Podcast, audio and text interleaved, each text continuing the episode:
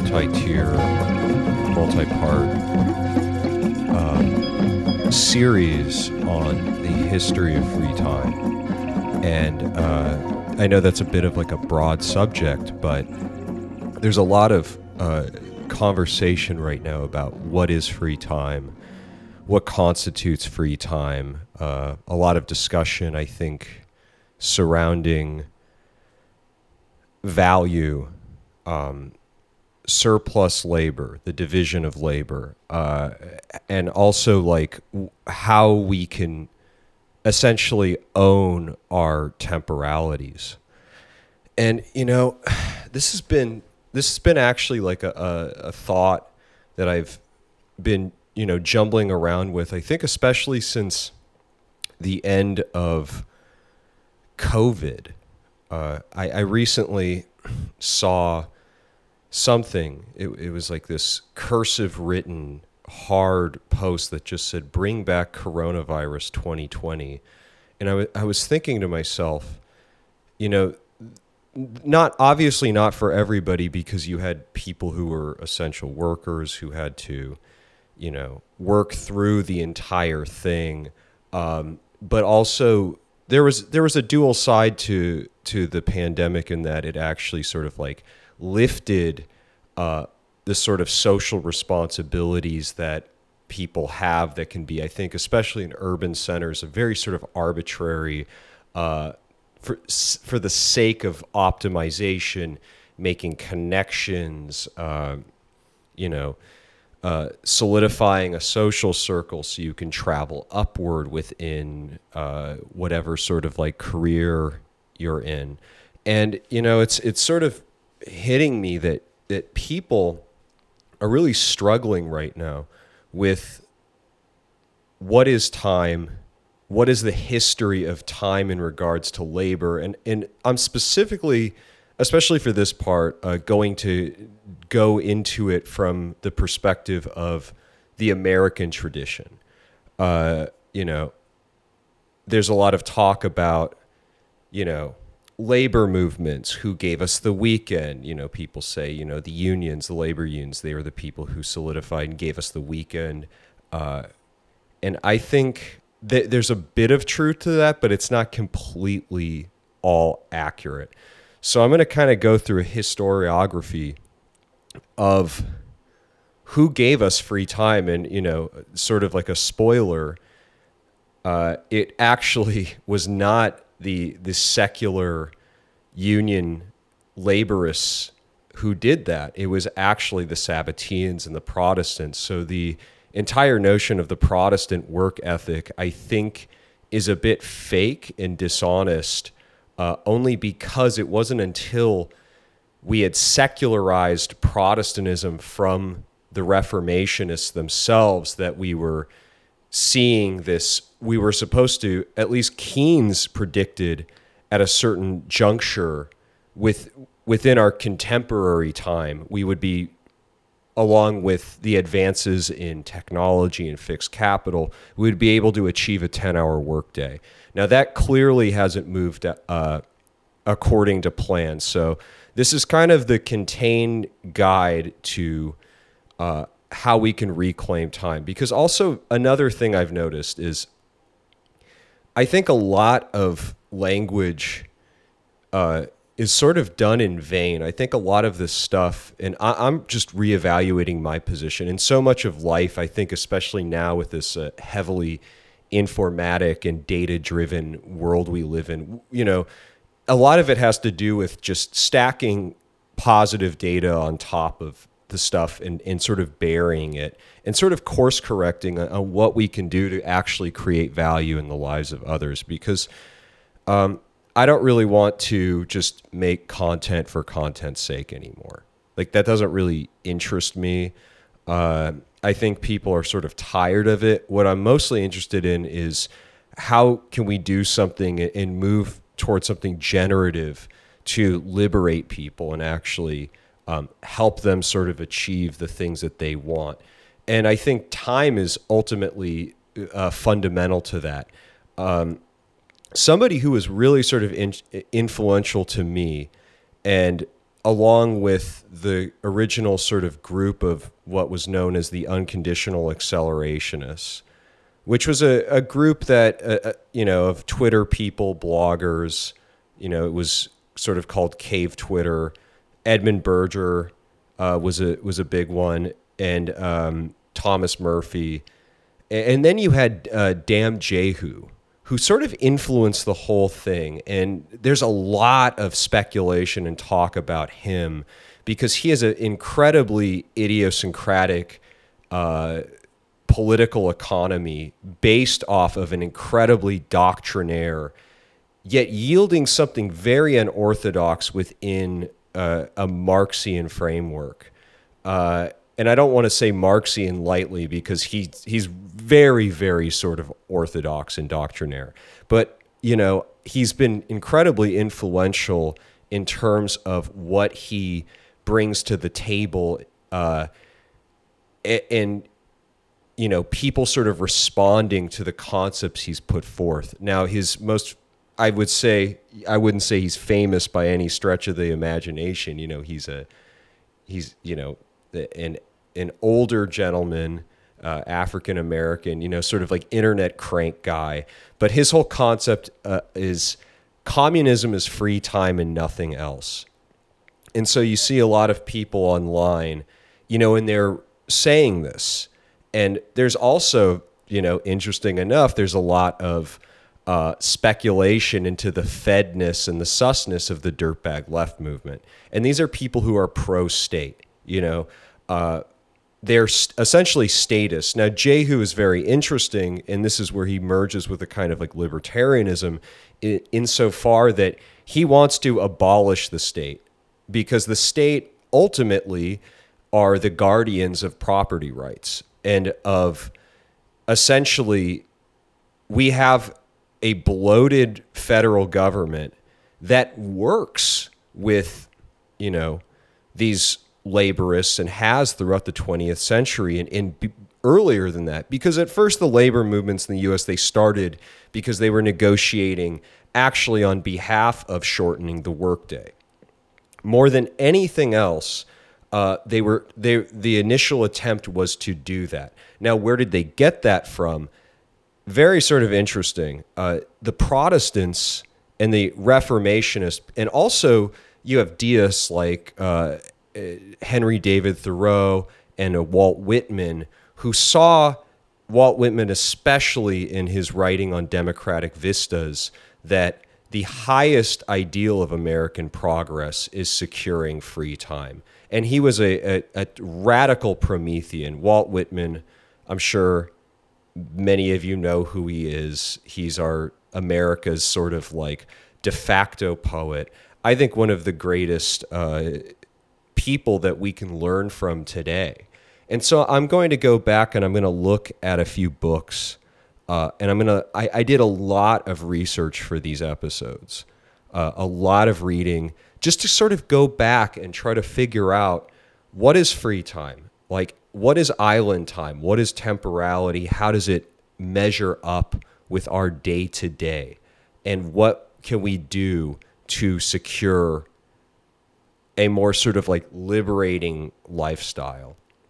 Because it's all fun and games. We can talk about art and we could talk about these sort of like abstract concepts and math themes and whatnot. But at the but at the end of the day, the thing I just I see people struggling the most with is this notion of not having enough time to pursue the kind of education they want, especially in this sort of like incredibly oversaturated infosphere where information itself is competing for our attention and diverting our attention away from interesting concepts, interesting historical concepts, things that can actually help us.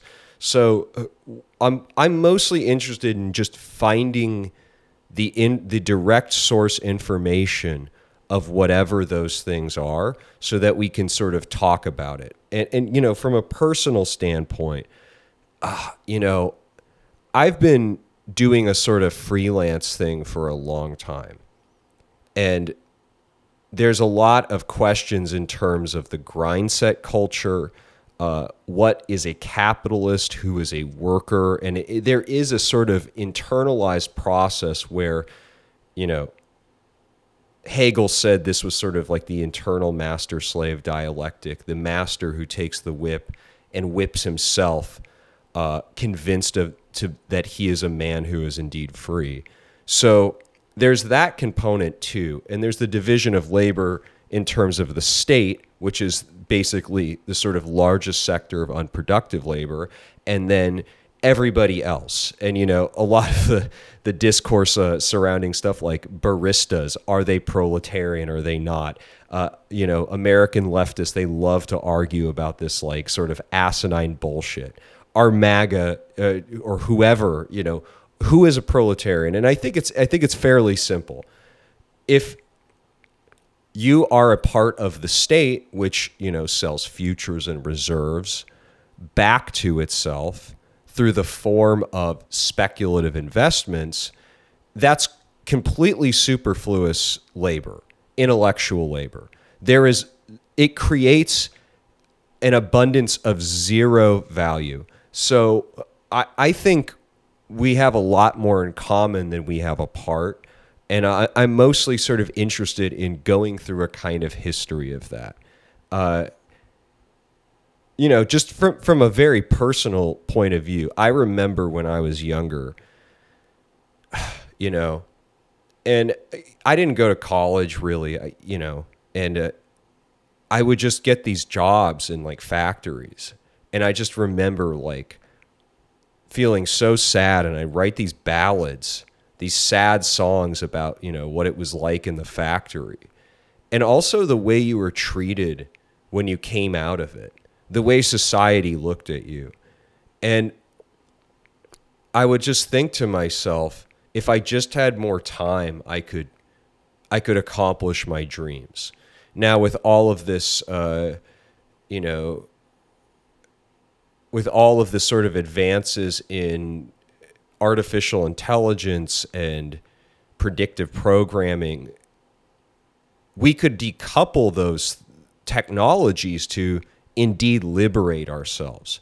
But why are we not doing that? And this is kind of an investigation into why we're not doing that. Some of us are, but I think in order to realize it for everybody else, you know, Walt Whitman said the true elite of society are the people who secure freedom for themselves, secure comp- contemplation for themselves, but they also liberate and help others. And I think that's incredibly important right now to help other people.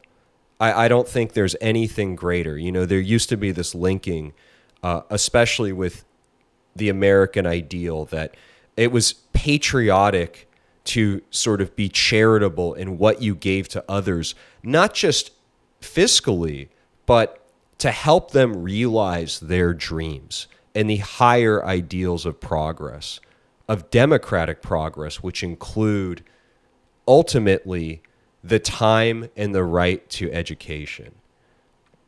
We have all of this information out there, and it's it's increasingly competing for our opinions and managing public perceptions and, and social consciousness. And to me, I think we really have to sort of step back, which is why I'm which is kind of like why I'm doing this because you know I feel I feel kind of wrong not wrong but because so much of the things that we do are set within various contexts. You know you start a podcast and then you start doing it a lot because covid happens and you're reduced to this sort of world of words and this world of language and you st- and you think to yourself we can just keep going on forever but you know, hardware is real and it takes up real tangible space. There are borders, there are surfaces, there are things that we run up against.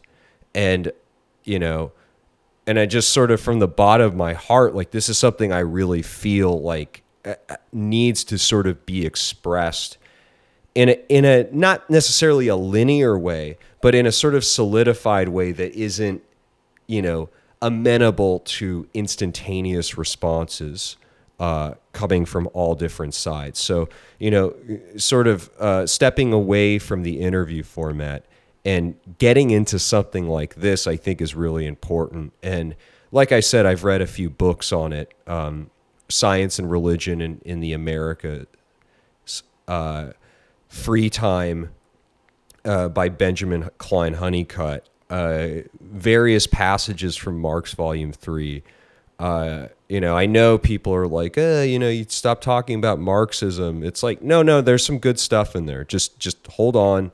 Like, this isn't dogmatic. I'm just, I'm just trying to figure something. You know, we're we're just trying to figure stuff out, and and uh, there were some there were some points made. So this is kind of a foray into the exploration of that. Uh, you know, going through everyone from the art the architecture of Frank Lloyd Wright and his kind of philosophical vision, uh, coming from his Unitarian background, you know, his father was a pastor, uh, and also sort of putting to rest some of the rumors associated with uh, Protestantism and working for a means in it to an ends in and of itself which I think is is utterly preposterous, and and we're seeing that so much with like grinding, uh, grind set culture and hustle culture, and and people think assuming that they're free by doing this, but you know it's like we see the misery, not only within themselves, but if we don't start to realize this for others, like it's gonna fold back onto us like this this what what we're doing right now is completely unsustainable. So this is sort of an introduction to all of that and hopefully people can get something out of this. Um, there's a lot of information here, uh, like way more than usual. But I'm hoping it's the correct information. I'm hoping it's something that can actually go out and help somebody, as opposed to something that's forgettable that you know you just sort of glance over and you're like, oh wow, this this kind of sets me back uh, to where I to where I am. You know, we're we're sort of past the age of friendship simulators. Uh, parasociality, you know, it needs to be shot in the head and put to rest once and for all because it is fascist. It really is. We can't keep imposing uh, ourselves and our lore and our narratives onto onto others forever. You know, because that's denying them their right to experience things for themselves. And so with that, um, we're going to get into the first part of this foray into this is the contained guide to free time and nothing else.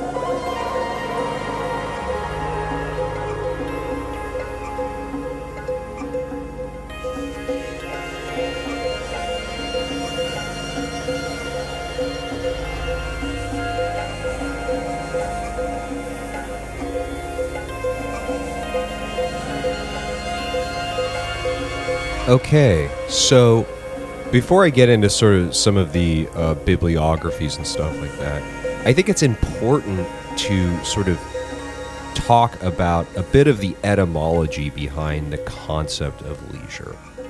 Now, you know, th- there's various conflicting sources because a lot of this stuff goes back to the Greeks, it goes back to Aristotle, it goes back pankration, which is the introduction of the unarmed combat sport in the Greek, Greek Olympic Games.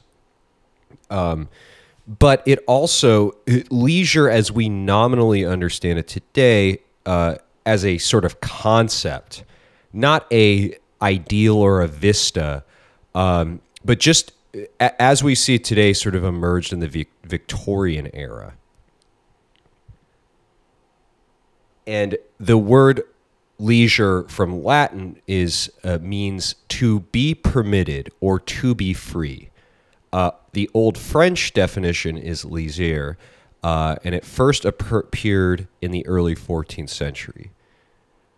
Um, basically, uh, the simple definition of leisure is time spent out of work and essential domestic activity. Leisure is the disposition of receptive understanding of contemplative motivation for its own merit. Now, contemplation is the key word here uh, not contemplation, but contemplative. Uh, only because uh, ultimately leisure entails a kind of progress, you know. Now we sort of see it as like, you know, people jerking off to Netflix and vegging out and, you know, whacking off to porn and shit. You know, that's that is kind of like I guess you can say the dystopian Funko Wally vision of leisure, which is completely divorced from the initial sort of uh, understanding of what it was, what it meant for people uh, within the sort of uh, Reformationist traditions as well. And it, has to meet three criteria. One is the experience is a state of mind. So it's a, it, it's a, it can be an aesthetic state of mind, it can be an intellectual state of mind, but it's a conscious state of mind. It's self-reflexive in understanding that okay, this is my leisure. Okay, two, it must be entered into voluntarily. So it's almost kind of interesting because you know I have a lot of negative opinions about uh, compulsory uh, education and you know how it's basically like a human prison that you know feeds in souls and turns them it, you know it, it, traditionally churned them out into like good soldiers and good citizens. Uh, so recess is, is almost like the involuntary version of that. Okay and three it must be intrinsically motivated by its own merit. So you know leisure incurs a kind of cost you could say um,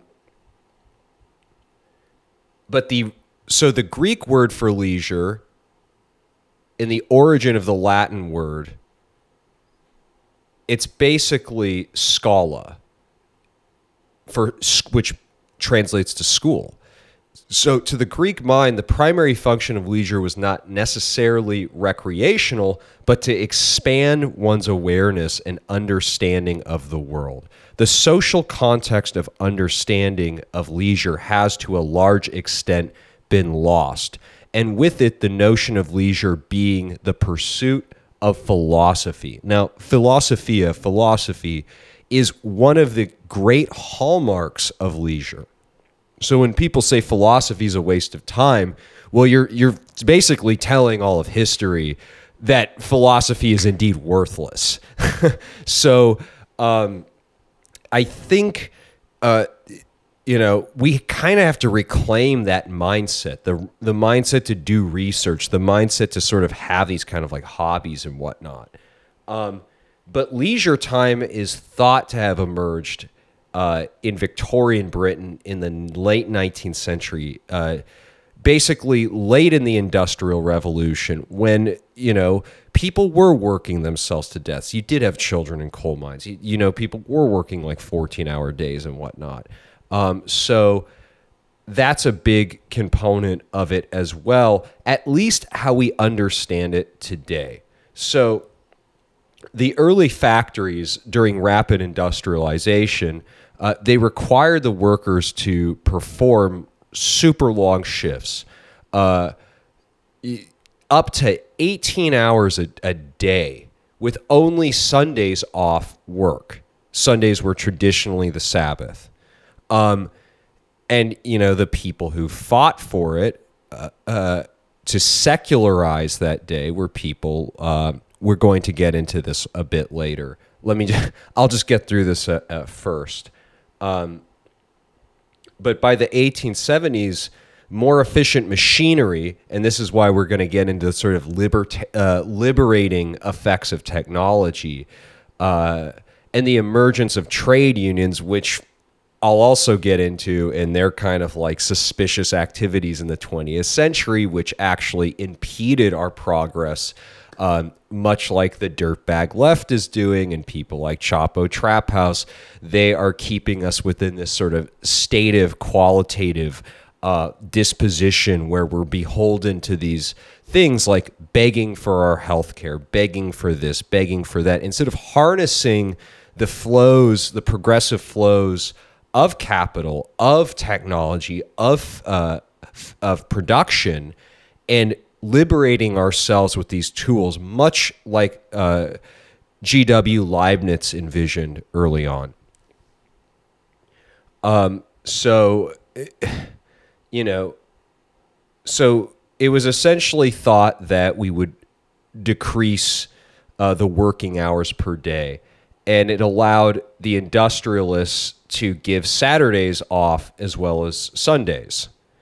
Um, this is true, but we also it's critical to to find out the people who actually gave us the weekend. So so we're going to get into that as well. Um, basically okay, so we're going to start with a book by Benjamin Klein Hunnicutt called Free Time. Uh, which I think is is fantastic. I loved it.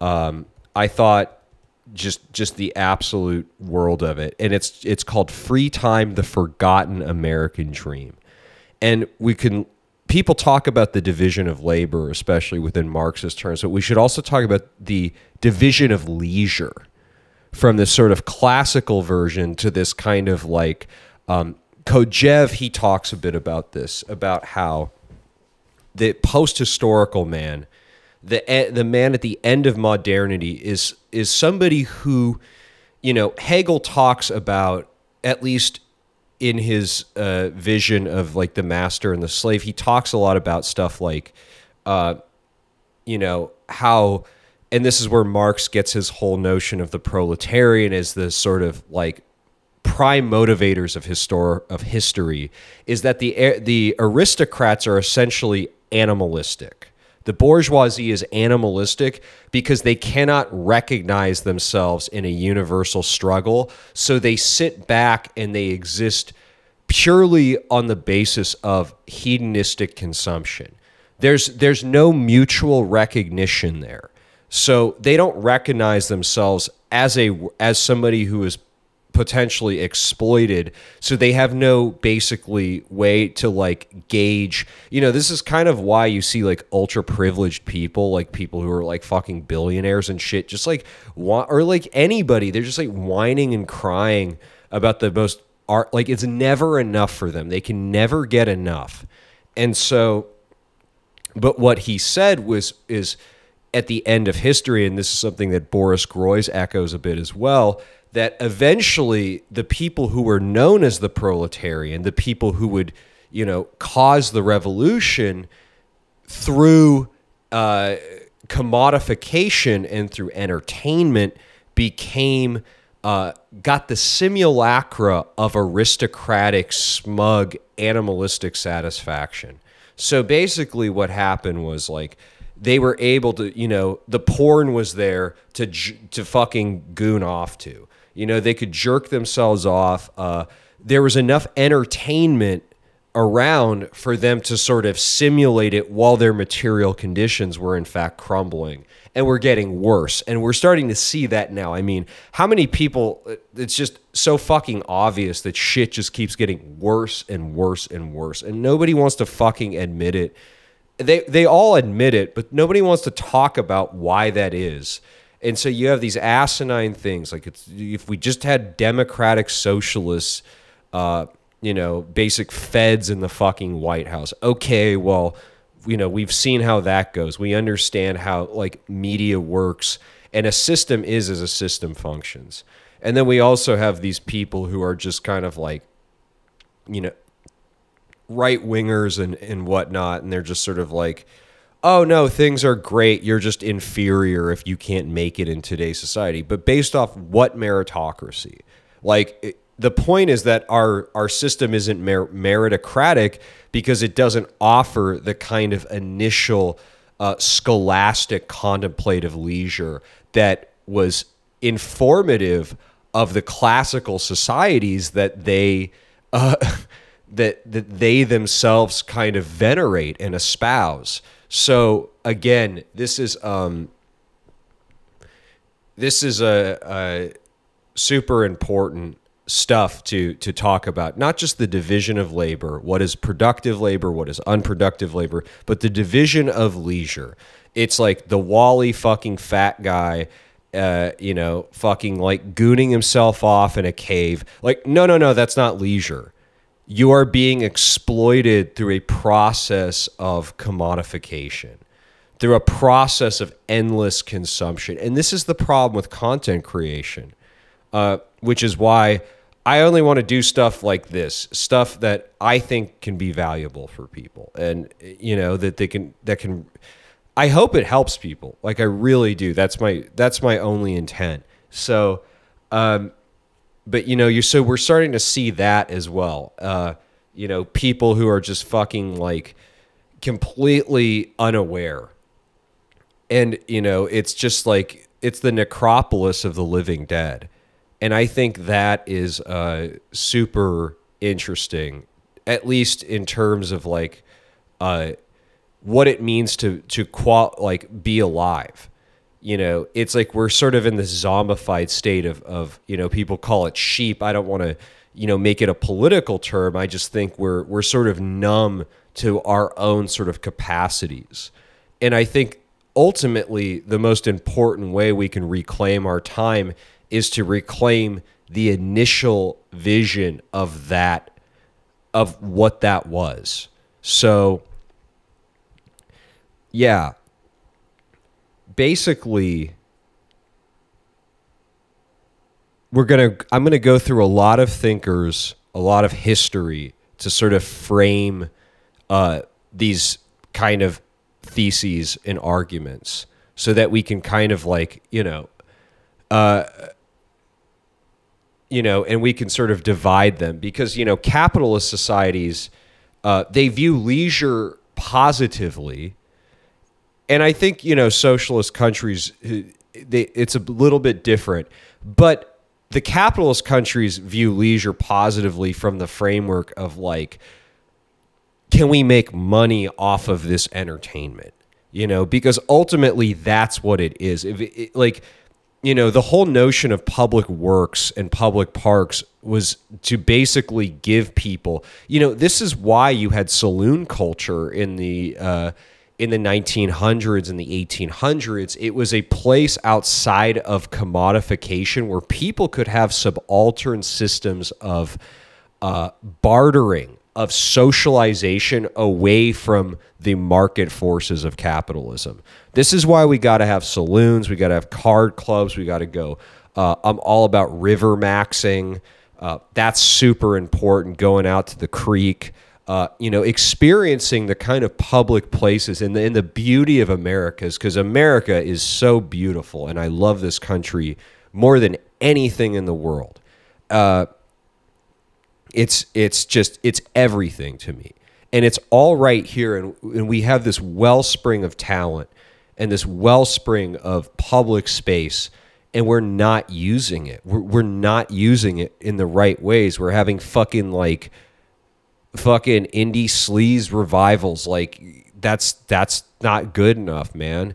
You know, and part of the beauty of living out in Texas for the past few years was like I got to really experience that, you know, and there's so many great parts of America and it is such a beautiful place and I love it so much and we have to go back and find the original American ideals that people fought and died for um, because now people are dying in these imperialist wars set up in cahoots with the AFL CIO, with the people who supposedly uh, barter for our collective labor rights. You know, these are the people who are sending bodies out, increasing the labor force to enter us into these wars. Like, they're as responsible as anybody else. So, all of this, like, socialist shit, like, let's just put this to rest. I know subliminal jihad, uh, Dimitri, he's been going off uh, on Twitter saying Chapo are feds. You know, a lot of what is you can reveal a lot by what you do not comment on. If you're if you're not going critiquing the Malthusian agendas, if you're not going out and talking about things that actually affect us and you know function as they should, as they say they should, because it's enough to say like oh, this is my socialist DSA fucking yuppie utopia. I'm gonna have like parties and shit, whatnot.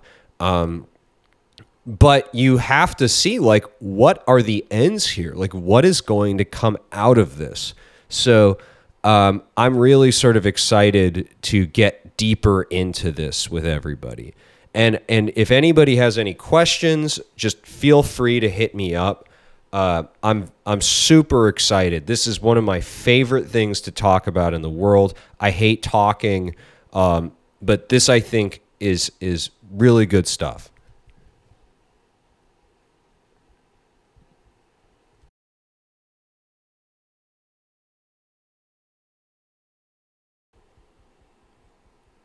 Okay, so we're going to get into Benjamin Klein Hunnicutt's book Free Time.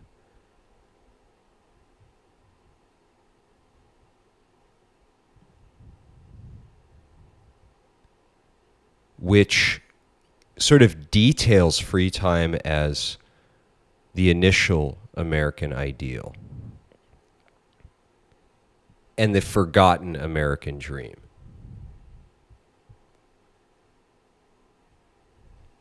So, Benjamin Klein Hunnicutt is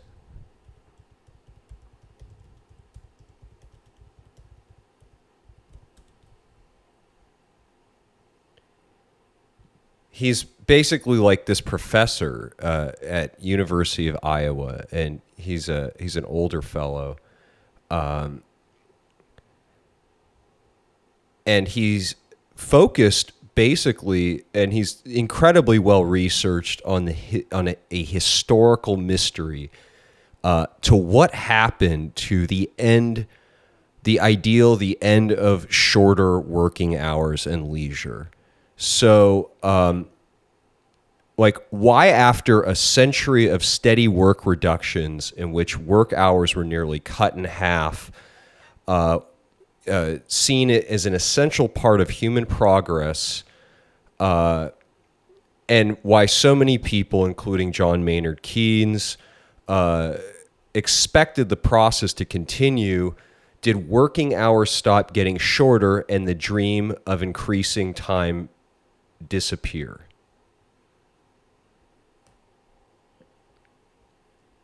Uh, he also sort of goes into uh, work as this modern quasi crypto religion, uh, which, you know, I, I, like to sort of resist uh, analogies, stuff like the cathedral, the vampire castle. You know, I think these these can be sort of like lazy substitutes, but he doesn't go it, it's it's a little more nuanced than that. Um, but what he he talks a lot about uh, does a lot of research into alternative work schedules the four day week the 30 hour work uh, four day uh, four hour day the 30 hour week um, and I think this stuff is really super interesting. And he prefaces this book uh, by talking a little bit about his research. He says, For nearly 36 years, I've been struggling to solve what I am convinced is one of the great mysteries of our time.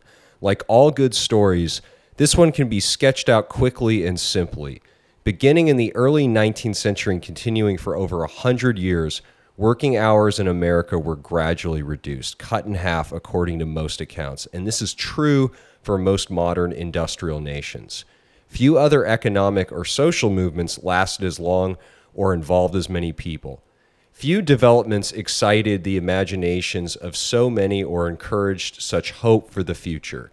Counted as one of the great blessings of technology, the process lasted so long that observers during the first decades of the 20th century agreed that it was bound to continue. No one predicted that it was going to end. And, and you know, prominent figures such as John Maynard Keynes, Julian Huxley, uh, and, and other economists uh, predicted well before the end of the 20th century that a golden age of leisure would arrive when no one would have to work more than two hours a day. And so uh, he, we were almost on the verge of meeting these ancient economic challenge, but something went awry. Something happened, and you know, there's a sort of like multitudinous explanation to why this is. And he calls it our century's greatest challenge. And I, I 100% agree with this. Um, you know, one of the things I've wanted most, you know, just from like my days sort of uh, in the factory is, you know, just this feeling. And it was just this like sort of horrifying feeling of the day ending, being tired and dreading the next day so much, you know, like I would just I hated going into that factory. I hated dealing with what I had to deal with. You know, I also hated the stigmatization that went along with uh, what I was doing at that time. You know, and I think some of that came from, uh, you know, maybe like this position of privilege when I was younger, where it's like I, I sort of thought better, like I wouldn't have had to end up in this position. You know, this wasn't something that I that I ever saw for myself, but yet here I am. but besides all of that, it was just feeling like I had no time to myself. And the only thing I could express was like I wrote a lot of songs about you know, on an acoustic guitar about what it was like you know what what it, it was almost you know it's kind of like old you know th- there's a history to this you know there's a history in slave spirituals you know uh, ex- these sort of like primitive means of expression of, of the escape from from bondage. Uh, the blues blues music is another one you know a lot of blues musicians were sharecroppers. Um, and and I'm not saying that that was my position at all. I'm just saying like relatively, um, it was incredibly depressing, and I really sort of actually, and I'm going to fast forward a little bit to to his work and his writing on uh, Jacques Rancière, who I think is one of uh, you know he gets labeled a volunteerist, he gets labeled all these things. He was a sort of Marxist theorist, but he was very idiosyncratic. He was incredibly uh, critical especially after his break with uh, structuralists such as Louis Althusser. So Jacques Rancière, uh, he observed that uh, for American workers, uh, they were basically granted the ability to live into their new freedom, experimenting with various possibilities, revising and enlarging their vision of what the new leisure meant for them and might mean for future generations, and enjoying their lives in ways never before possible. So, so Rancière, um, his book, uh, La Nuit des Prolétaires, which translates into The Night of the Proletarian, um, it's a pretty actually, you know what that book is a it's it's a fairly like it's pretty critical of the kind of like Marxist notions about, you know, what laborers and what workers and what people want. He actually says it's like what they want most is they value their free time. They value their nights in the saloons. They value um, exactly sort of like the opposite of this just kind of like you know like uh, on one hand obviously money matters wages matter but more than anything else what they value is free time. You know it's like stacking paper stacking dollars. Unfortunately though today we live in a kind of like grind set culture and i'm going to get a little bit more into that and try to actually sort of create a bit of a synthesis between this notion of free time and also Byung Chul Han uh, and some of the th- stuff he has to say about optimization culture and optimization society. Um, but he talks about an evocative. So, the Night of Proletarians is a kind of like an evocative account of a few hundred Parisian artisans and shop owners who their fate was very similar to the workers of America. And uh, what they really wanted was something as broad as freedom. And uh, so, you know, work and the rest of their lives had become so stark that they began to cherish their free time moments as never before and to envision their freedom in new ways. So, the envisioning of freedom in new ways, I think, is a major component of how we're going to sort of define free time going ahead into the future. Uh, that new innovative forms of leisure, I think, is ultimately very, very important. So I'll also get into that a bit later as well. But he talks about this account of Louis Gabriel Gauny, who set to describe an entire vision of life, an unusual counter economy which sought ways to reduce the worker's consumption of everyday goods so he would be more independent of the market economy. So, not only is it bargaining for sort of like higher wages, but finding new ways to fin punk it, as I like to say. Finance punk is kind of similar in that you're living within your means so that money when it comes in small amounts means a lot to you because you're able to secure your own freedom outside of these uh, marketizing forces you know? And also some it's also something that shifts because it's an aesthetic thing to where you can also evade expropriation so, living into bits and pieces of free time, the workers were able to carve out of their work days uh, new possibilities, revising and enlarging their vision with what the new freedom meant for them and might mean for future generations. So, this is all stuff that I find really important. And he here's a quote from his book Those nights snatched from the normal round of work and repose they began to erode the feudal barriers between the literate elite and the rest of the nation. And Rancière's workers began to struggle with fundamental questions of their being, with meaning, purpose, identity, destiny, community, using the language and techniques available to them, claiming to do literature, poetry, painting, and philosophy as their natural rights. So the the ability to create is also very very important. Now, obviously, you're gonna you're gonna have people that are gonna go back off to their whack shacks and they're gonna jerk off a bunch, and and you know the the amount of consumption and entertainment to keep us within a palliative submissive state is very vast. Like there's no contending with that. But uh, again like this stuff is is intended for a target audience, right? Like this is for people.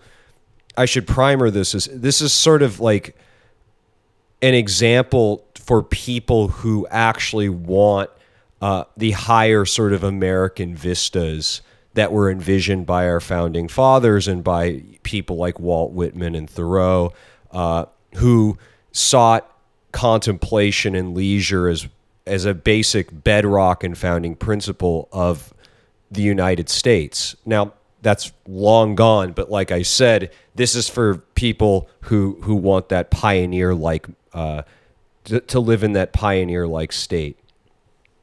So, in in sort of his criticism of like Marxism, he talks about the night of the proletariat in escaping as much as possible the new forms of work discipline that capitalism required and in imagining the alternative social order outside of the economy. So he observed, uh, basically, to quote Rancière, the grand modernist narratives his little stories of workers taking an afternoon walk or straying far from the solid realities of the factory and the organized struggle have no historical importance. That's a pretty, uh, that's a pretty like, I guess you could say, harsh criticism of, of Marxism, even though he comes from that tradition, which I think is what makes him interesting as a volunteerist. But it's also works in line with Marx because you know, Marx and, and specifically Engels in many of his letters talked about the real movement as something that's uh, a movement of becoming. This is kind of in the Grundrisse as well, and that it's not something that you can label. You know, it's it's it's just the real movement. It's it's a material reality that um, that escapes categorization, even under the framework of Marxism itself. So like Marx was kind of like the first anti-Marxist in a certain way, which is why we we have to grant him some leeway. Um, but to quote Rancière, he goes uh, uh, that modern historians tend to confirm the existing social order, which has always been built on the simple idea of the vocation of workers is to work and to struggle. Good progressive souls add and that they have no time to lose in wandering, writing, and thinking. This is the reason why our severe theorists and historians decided that the Night of the Proletarians was literature rather than history. So it got trashed by a lot of people on the left, a lot of people, uh, you know, within these kind of like socialist movements.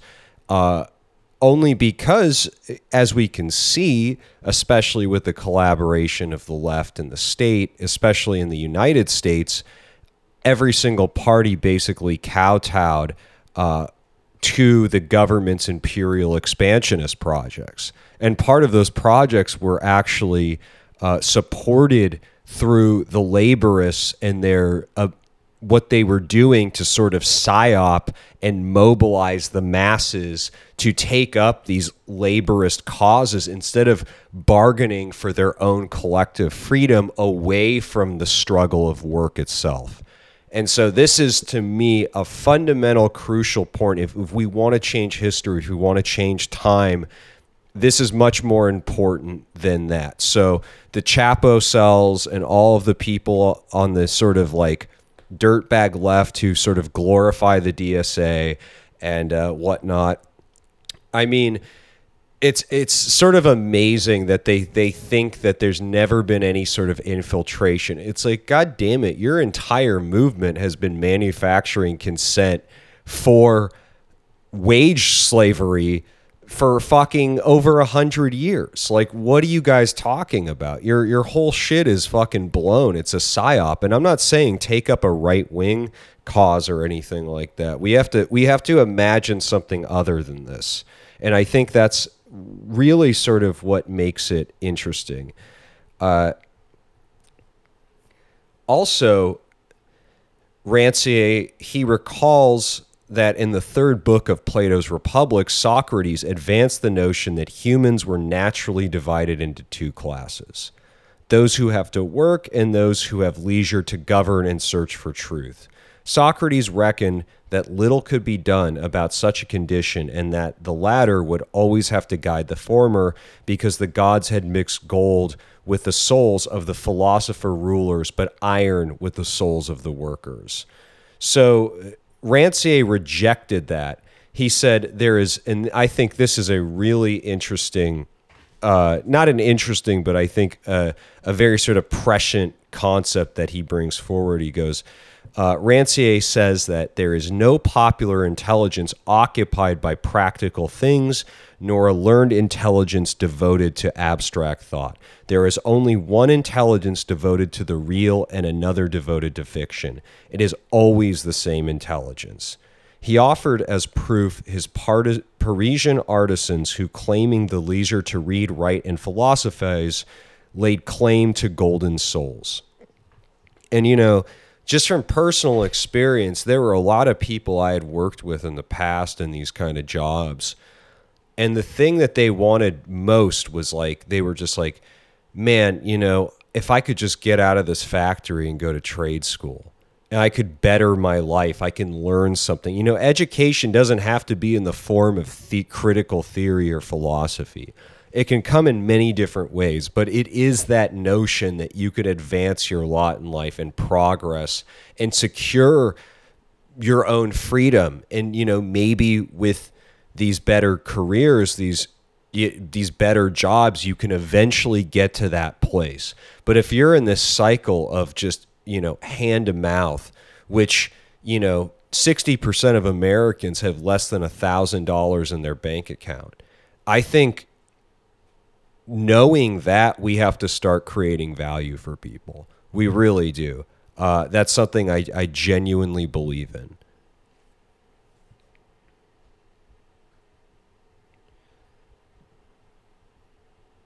So, to end that, Rancière's representation of workers' visions of life, independent of the market economy, transcend what he called the kingdom of modern work.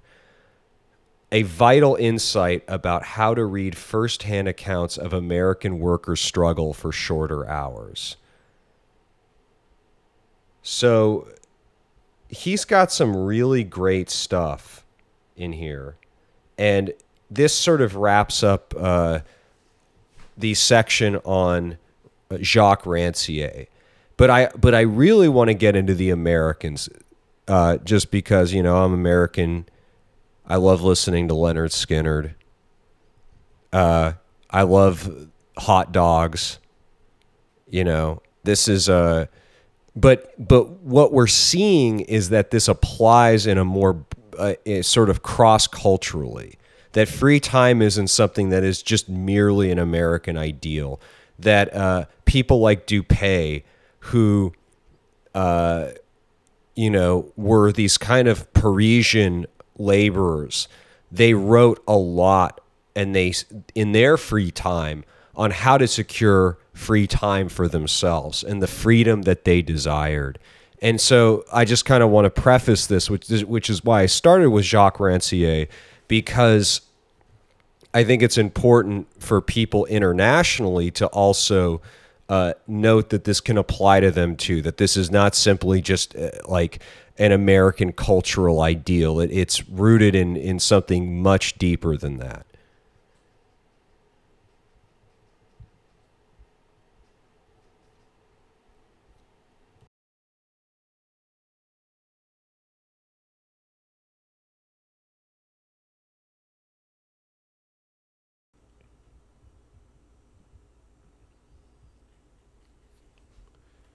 So JGA Pocock, uh, he sort of emphasized that uh, personal independence, selfless duty to the state, and uh, valor were the primary virtues of pre-revolutionary America's country ideology. Uh, something more along the lines of like classical republicanism and civic humanism uh, but also looking back to the antiquity and Aristotle. Uh, and he, you know, he sort of talked about like prioritizing a civic and patriotic rather than a leisure or Arcadian character. Um, although uh, the leisured and Arcadian are aspects of civic humanism, uh, especially during the colonial and earlier national periods. So So, nevertheless, Republican expectations about the promotion of civic humanism in leisure were limited, confined for the most part to an educated aristocracy still struggling with old Machiavellian notions about the importance of competition for distinction and recognition. So, uh, this is kind of what breaks America from its uh, feudal, uh, gentried, redcoat, Tory uh, forebears is this notion that uh, freedom and free time was something that can be experienced for all, which which I think is kind of reflective of the world we live in today, um, especially with like Jeffersonian democracy still being this kind of like ideal, and that higher progress, the democratic advance of freedom beyond political liberty and economic struggles uh, was first described in the American colonies in sermons and religious tracts speculating about the coming of God's kingdom. So, this, I think, is really kind of uh, important to talk about uh, because it concludes with this like conversation about the kingdom of God in America, which seems closely related to that of the American dream uh, which James Truslow Adams and other sort of Protestant Reformationists had used in interpreting American history. So, Edwards' theme of God's redemption of the world are both the core of the Christian movement in America and central meaning and significance of American culture. So, a lot of people at that moment who were actually sort of fighting for leisure and Arcadian leisure were were actually Christian people within the Christian movement. A lot of Unitarians, uh, a lot of people who were sort of uh, invested in secularizing free time from the Sabbath so that the Sabbath was not sort of like your only time for leisure and contemplation. And also, there were just material necessities out of people being grossly uh, and critically overworked during that period. Um, but this isn't stuff that's unique to a kind of like Christian uh, tradition something of a kind of like main mainline Protestantism because uh, Rabbi Abba Hillel Silver wrote that the Sabbath was much more than mere relaxation from labor. It is a sign and symbol of man's higher destiny. So the Sabbath provided a model for higher progress. Free Saturdays were simply one step forward because it represented the importance of time for tradition, family, spiritual exercise, and the development of higher potentials of human interests. Uh, so we can get a little bit into the early Protestant advocates of free time. So we're going to go into three of them. Uh, one of them is William Ellery Channing, who was an abolitionist. He was a Unitarian, uh, sort of one of the original sort of progressive Christian voices in American history he, he's a, he's a fairly famous character. Um, then you have Samuel Hopkins as well as John Jonathan Edwards. So we're going to get a little bit into into I guess William Ellery Channing first. So the 10-hour day which was a great reduction from the you know sometimes 18 hours people were working represented the transition from the kingdom of God in America to the secular American dream of higher progress. And he reasoned that spiritual and economic development advanced together, the one supported by the other.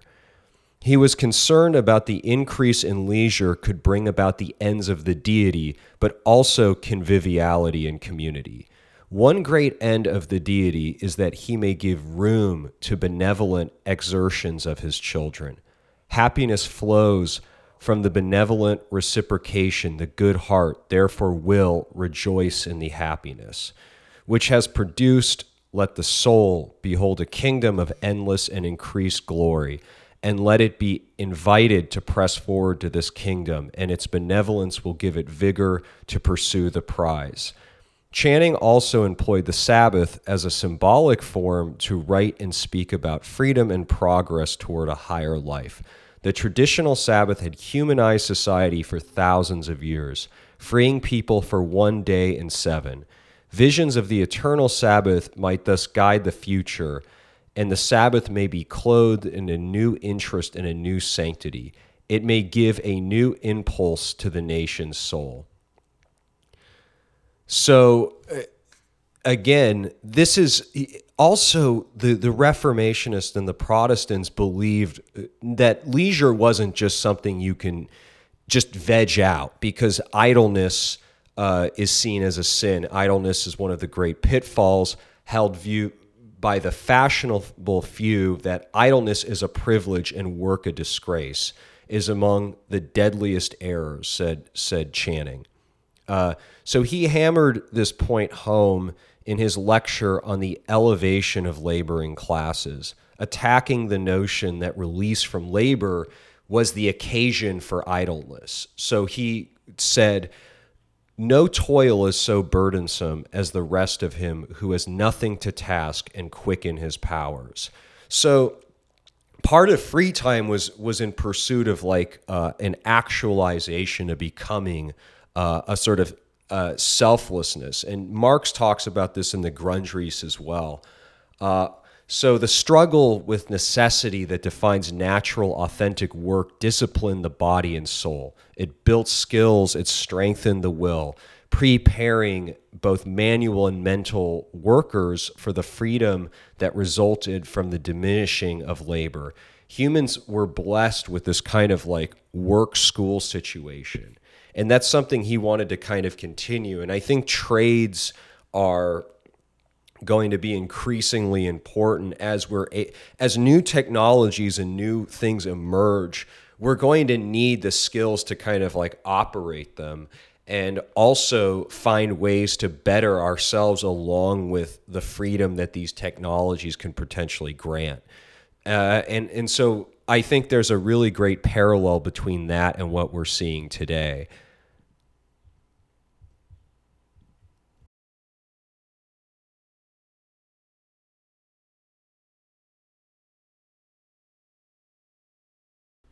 Another important thing to note is the the term for the kingdom of God on earth is uh, the post millennial.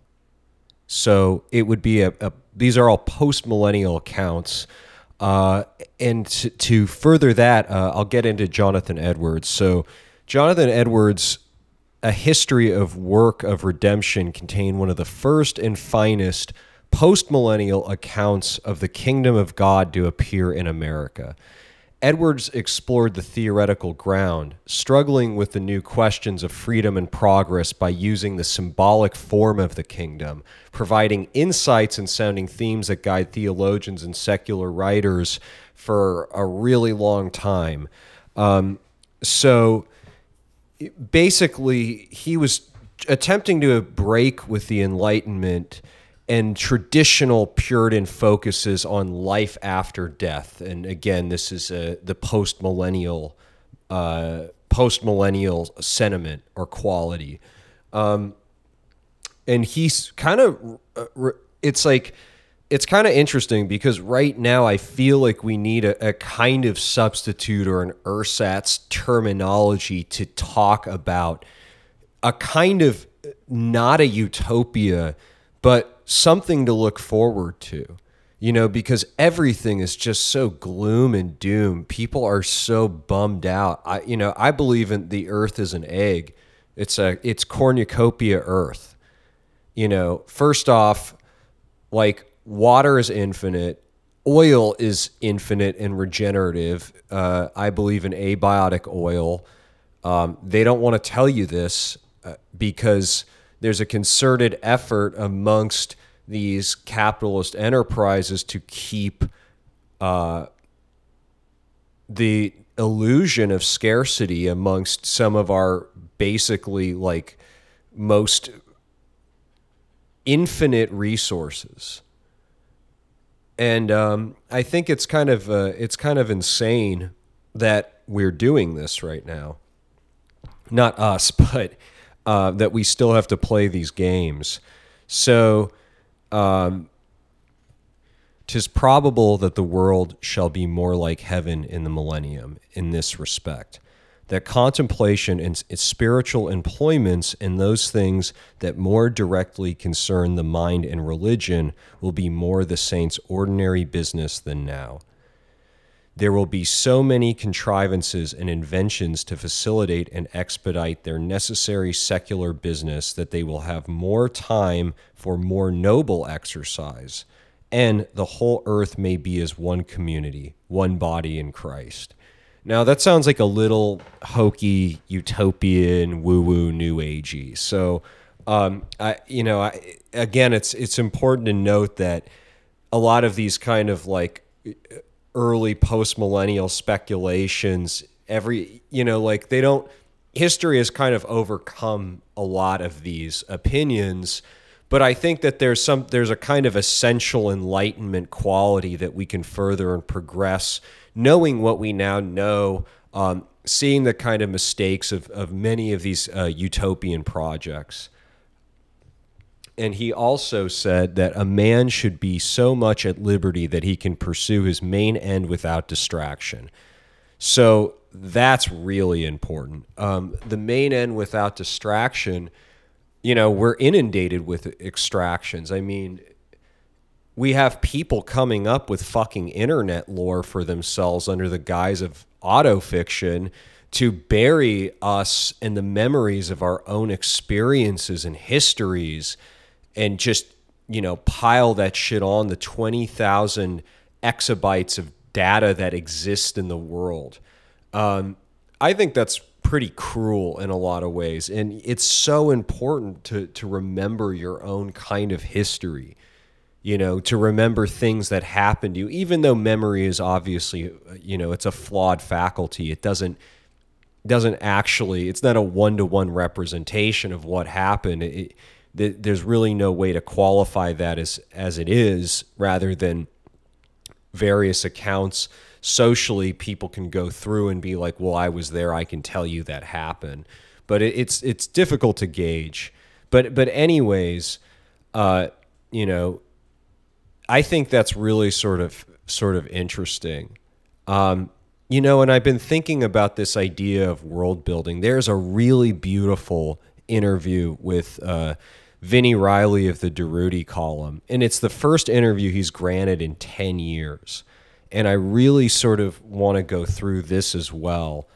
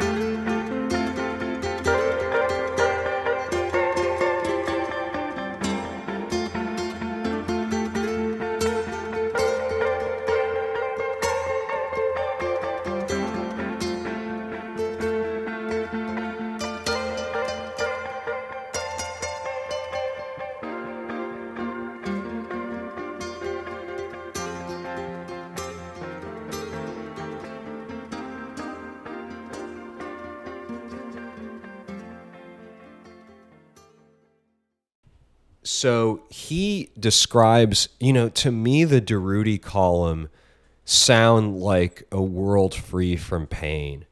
They sound like a world very much of like this kind of alien desert island.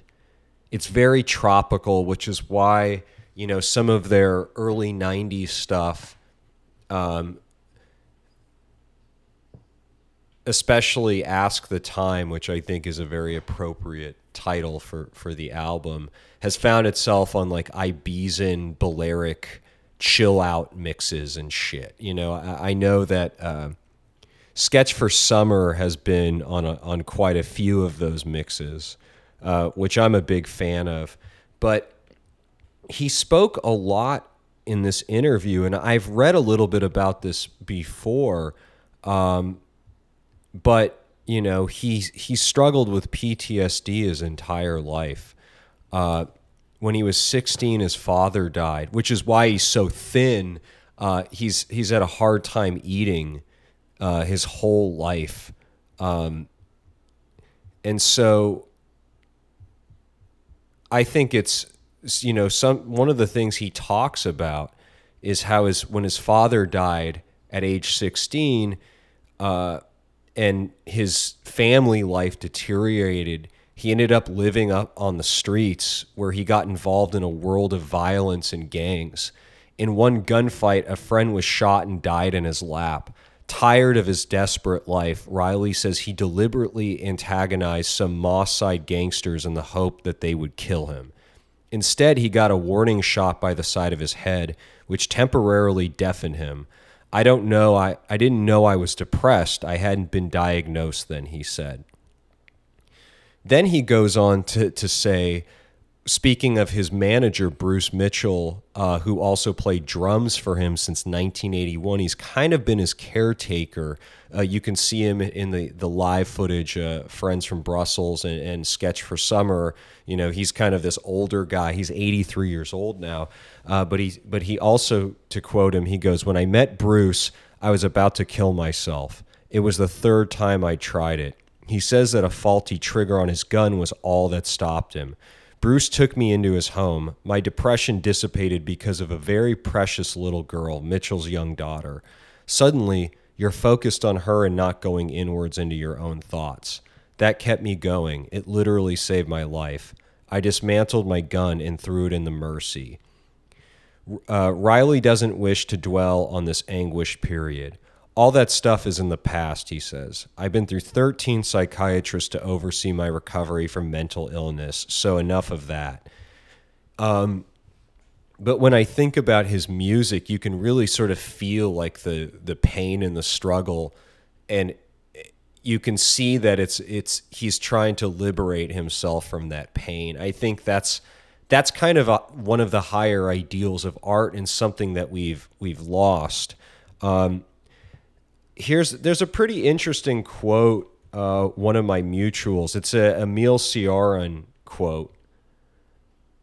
He um,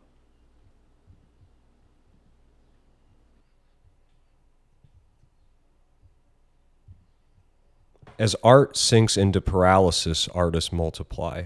This anomaly ceases to be one if we realize that art, on its way to exhaustion, has both become impossible and easy.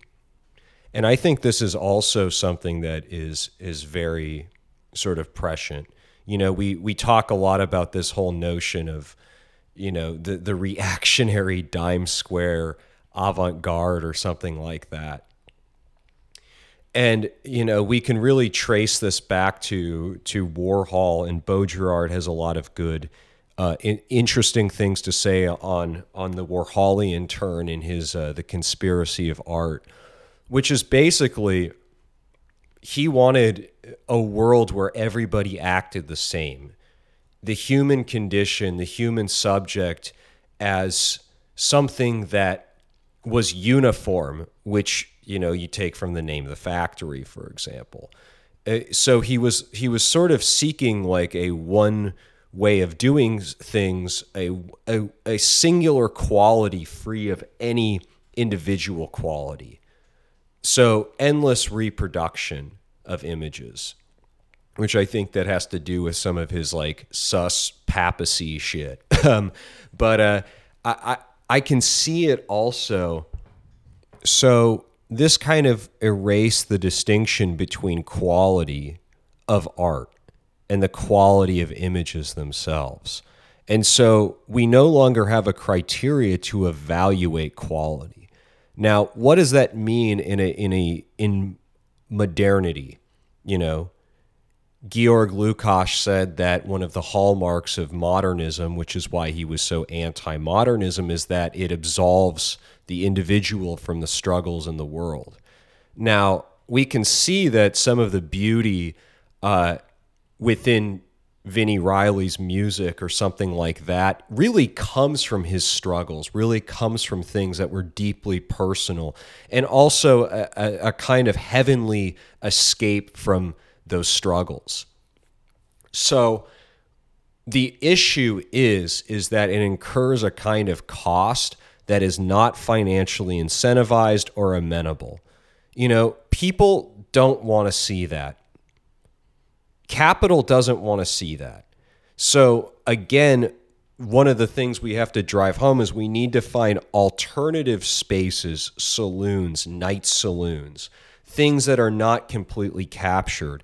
And, and they also have to be physical, which is why a lot of this internet shit is just completely fucking uninteresting. And they're beating these dead horses. Like, it's nobody's business. And you have these venture capitalists, and they're sitting there and these legacy media institutions with their like absolutely useless uh, vacuous critiques of particular movements and scenes and whatnot.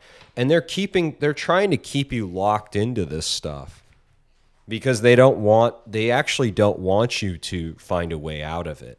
But this is what, this is sort of the task that we have to find. And it's not going to be easy, you know?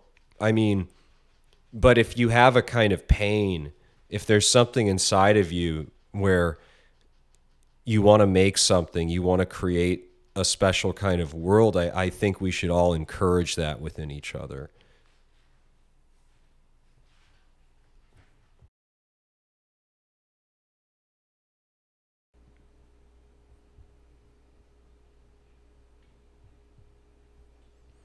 Okay, so moving on to Samuel Hopkins. So, Samuel Hopkins was a close friend of Jonathan Edwards and a disciple uh, who presented an even stronger case for liberty's role in the post-millennial kingdom. So, so we're seeing a kind of like uh, a, a real sort of like trend here, which I think is is pretty cool. Um, but but all in all, like we can kind of see like the roots of where free time came from. It was it was the kingdom of God in America. And to quote Samuel Hopkins, in the days of the millennium, there will be a fullness and plenty of all the necessaries and conveniences of life to render all much more easy and comfortable in their worldly circumstances and enjoyments. And with much less labor and toil, it will not be then necessary for any men or women to spend all or the greatest part of their time in labor in order to procure a living and enjoy all the comforts and desirable conveniences of life. It will not be necessary for each one to labor more than two or three hours in a day, and the rest of their time they will be disposed to spend in reading and conversation, to improve their minds and make progress in knowledge, specifically in the knowledge of divinity, and in studying the scriptures, and in private, social, and public worship, and attending on public instruction, in business more entertaining and important. So, I think that's enough for this section. Um, I also kind of want to get into. Uh, we can we can. Do, I think I'm going to do this a bit down the line, but uh, just as a counter argument, we've got Herbert Hovenkamp, who was a big antitrust guy, uh, wrote a book called Science and Religion in America, which uh, makes a kind of counter argument that science was increasingly winning out over public opinion versus the kind of like even the the Christian rationalist movement that it advocated for this free time. It was actually over it was overcoming this movement to where the public perception of what these people stood for could no longer hold. Uh, I actually don't believe that to be true in doing my research here. I think it's a lot more complicated than that, and we're gonna we're gonna try to get into that as well. Yeah. So Another thing that I think is interesting is this new stuff about the UFO disclosure. Uh, you have people like Leslie Kean who are incredibly suspect. You have a lot of like Esalen Institute, New Agey, you know, First uh, Earth Battalion, adjacent stuff in the media going on. Uh, you have a lot of people who are, it's just fucking hilarious that have been pushing for basically like just p- pure government lies. You know, now we're supposed to uh, hear about disclosure. I actually got an inside scoop into uh, very secret source that the disclosure is in fact kind of real, but not in the ways that they're telling us.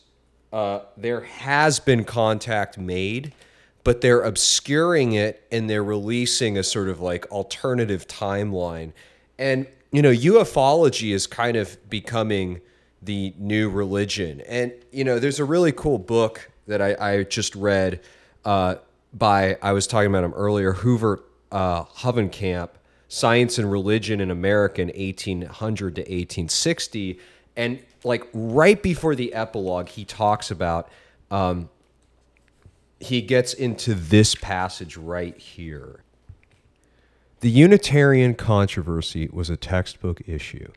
Even most evangelicals were not the biblical literalists they had been in the first part of the century. Calvinism died in 1800 at Harvard. That is not true.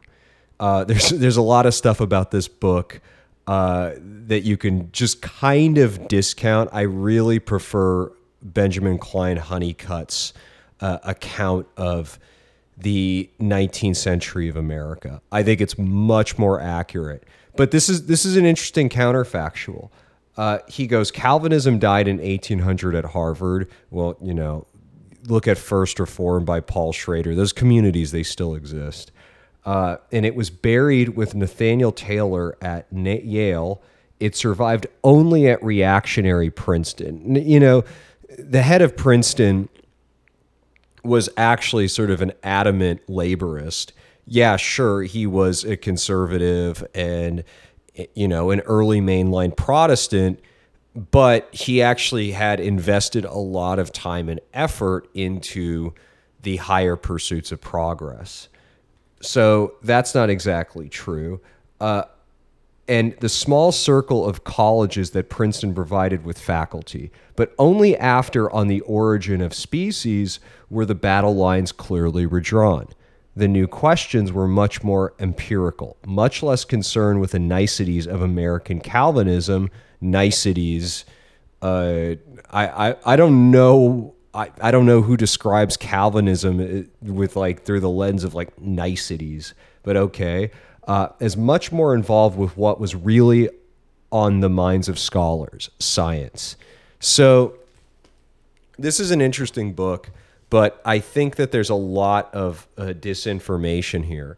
And, you know, it's coming from an antitrust guy. Personally, I'm a bit more pro trust these days.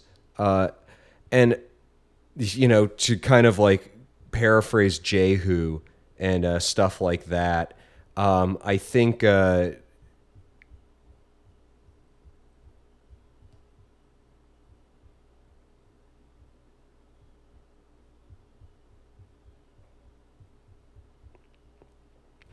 So, monopolies are more efficient at reducing the amount of superfluous labor time in conditions where the rate of profit is constantly really close to, from being negative. So, this is dangerous for the state, uh, which is why the state doesn't want them. So, it, it, it kind of makes sense why it, it's backward logic, but you know, the trust is actually okay. So, what is antitrust? It's basically legislation preventing or controlling trusts or other monopolies with the intention of promoting competition of business.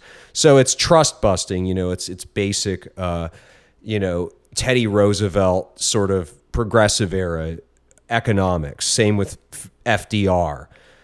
But like what is the state's role in all of this? And I think that it's a little bit more nebulous and suspicious than than people are letting on.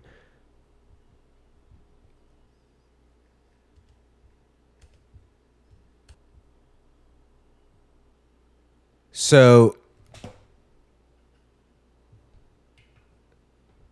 So Channing, uh, Edwards, and Hopkins, uh, they struggled with freedom's autotelic question: What activities are worthy of the kingdom, the Sabbath, heaven, and Eden? What actions are worthwhile in and of themselves? He also began to outline specifics. Uh, prominent were sort of everyday forms of conviviality, ordinary conversation, stories, uh, political discourse, which I highly disagree with now because it's been completely colonized by this sort of in group, out group, hive mind shit. Uh, were the very stuff of the kingdom and showed the way to human progress. Now, discourse, I think, has been fully uh, weaponized in a way that does not entail freedom. It's it's very difficult because it it denies actually a, a very different set of rights. It de- denies the right to silence, and that I think we have to sort of re-examine that a little bit. But what who I really want to talk about is Walt Whitman. Walt Whitman is, I think, kind of needs no introduction.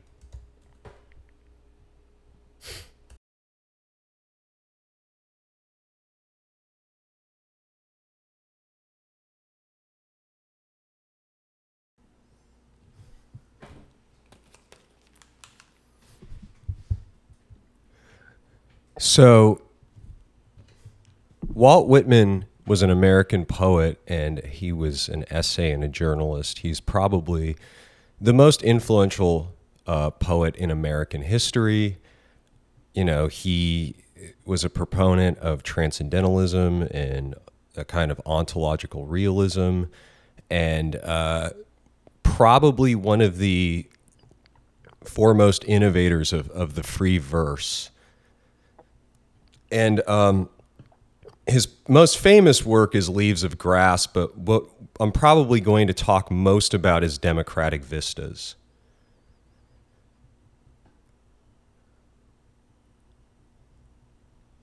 Uh, you know, he also came from Quaker parents.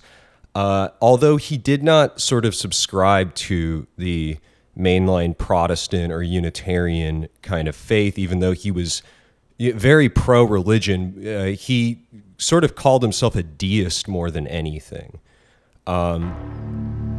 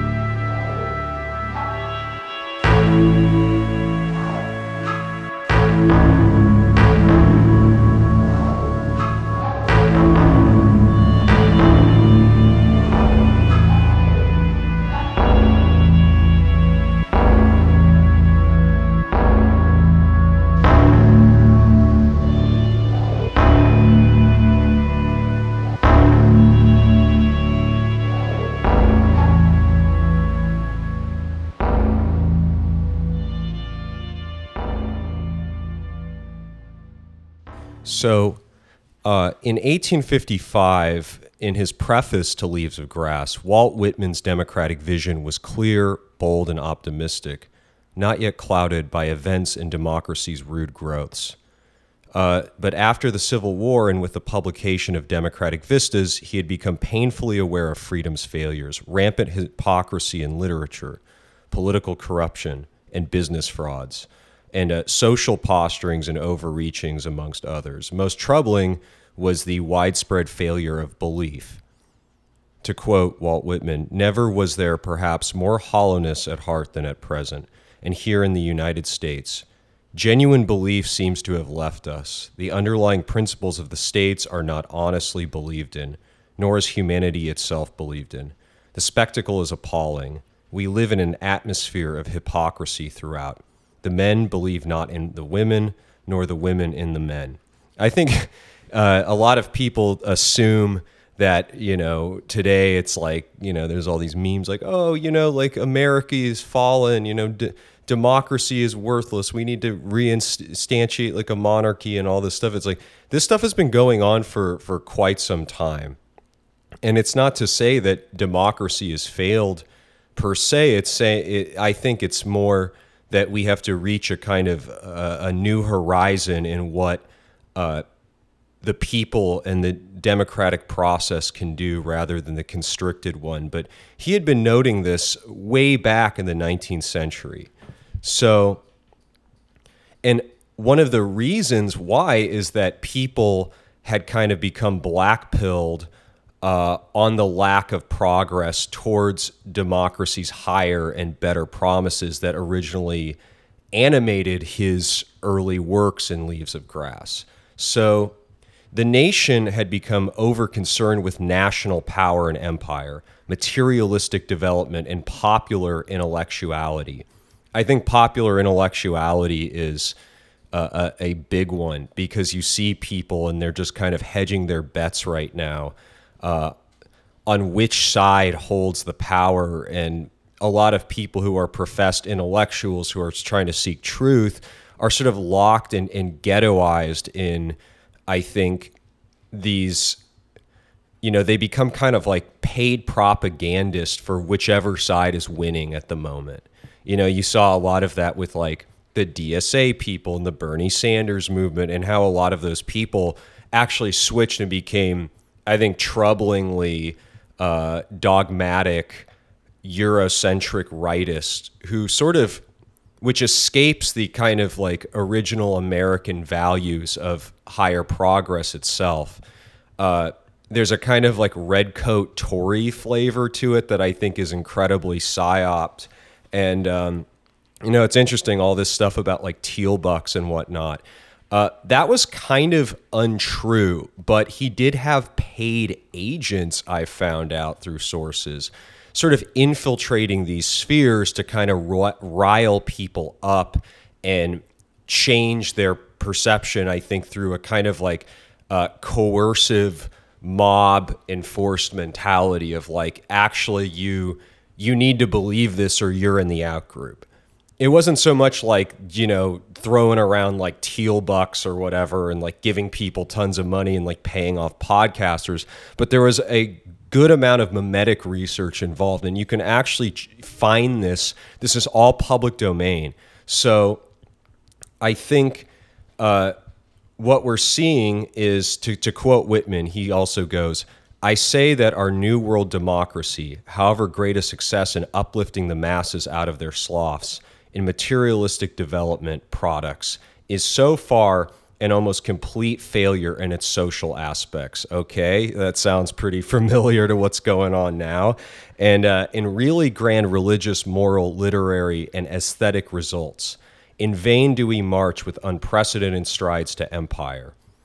It is as if we were somehow being endowed with a vast and more and more thoroughly appointed body, and then left with little or no soul. So, uh, Walt Whitman was actually a proponent of technology.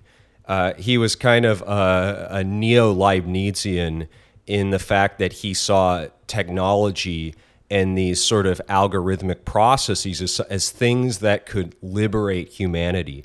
Now, I think we're we're starting to see a, a big problem in that the way we data mine and farm, it's become sort of like you know, everyone goes, oh, you know, this is just a simulation. Everything's a simulation. Well, I think that's cope because, in a certain sense, these have like real sort of manifesting ontological and psychological effects on people.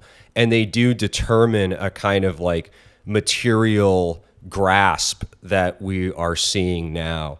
Um, so, so he expressed like to speak to generations to come also. You know, he was he was actually speak he in a lot of Walt Whitman's work, he wasn't just speaking for the time, which is why I feel like he holds up so incredibly well. His whole thing was that he was really confident that his words and his vision would speak to people beyond his contemporaries, and that we would understand and embrace uh, a renewed belief. And I think belief is a kind of like tying line throughout all of Whitman's work.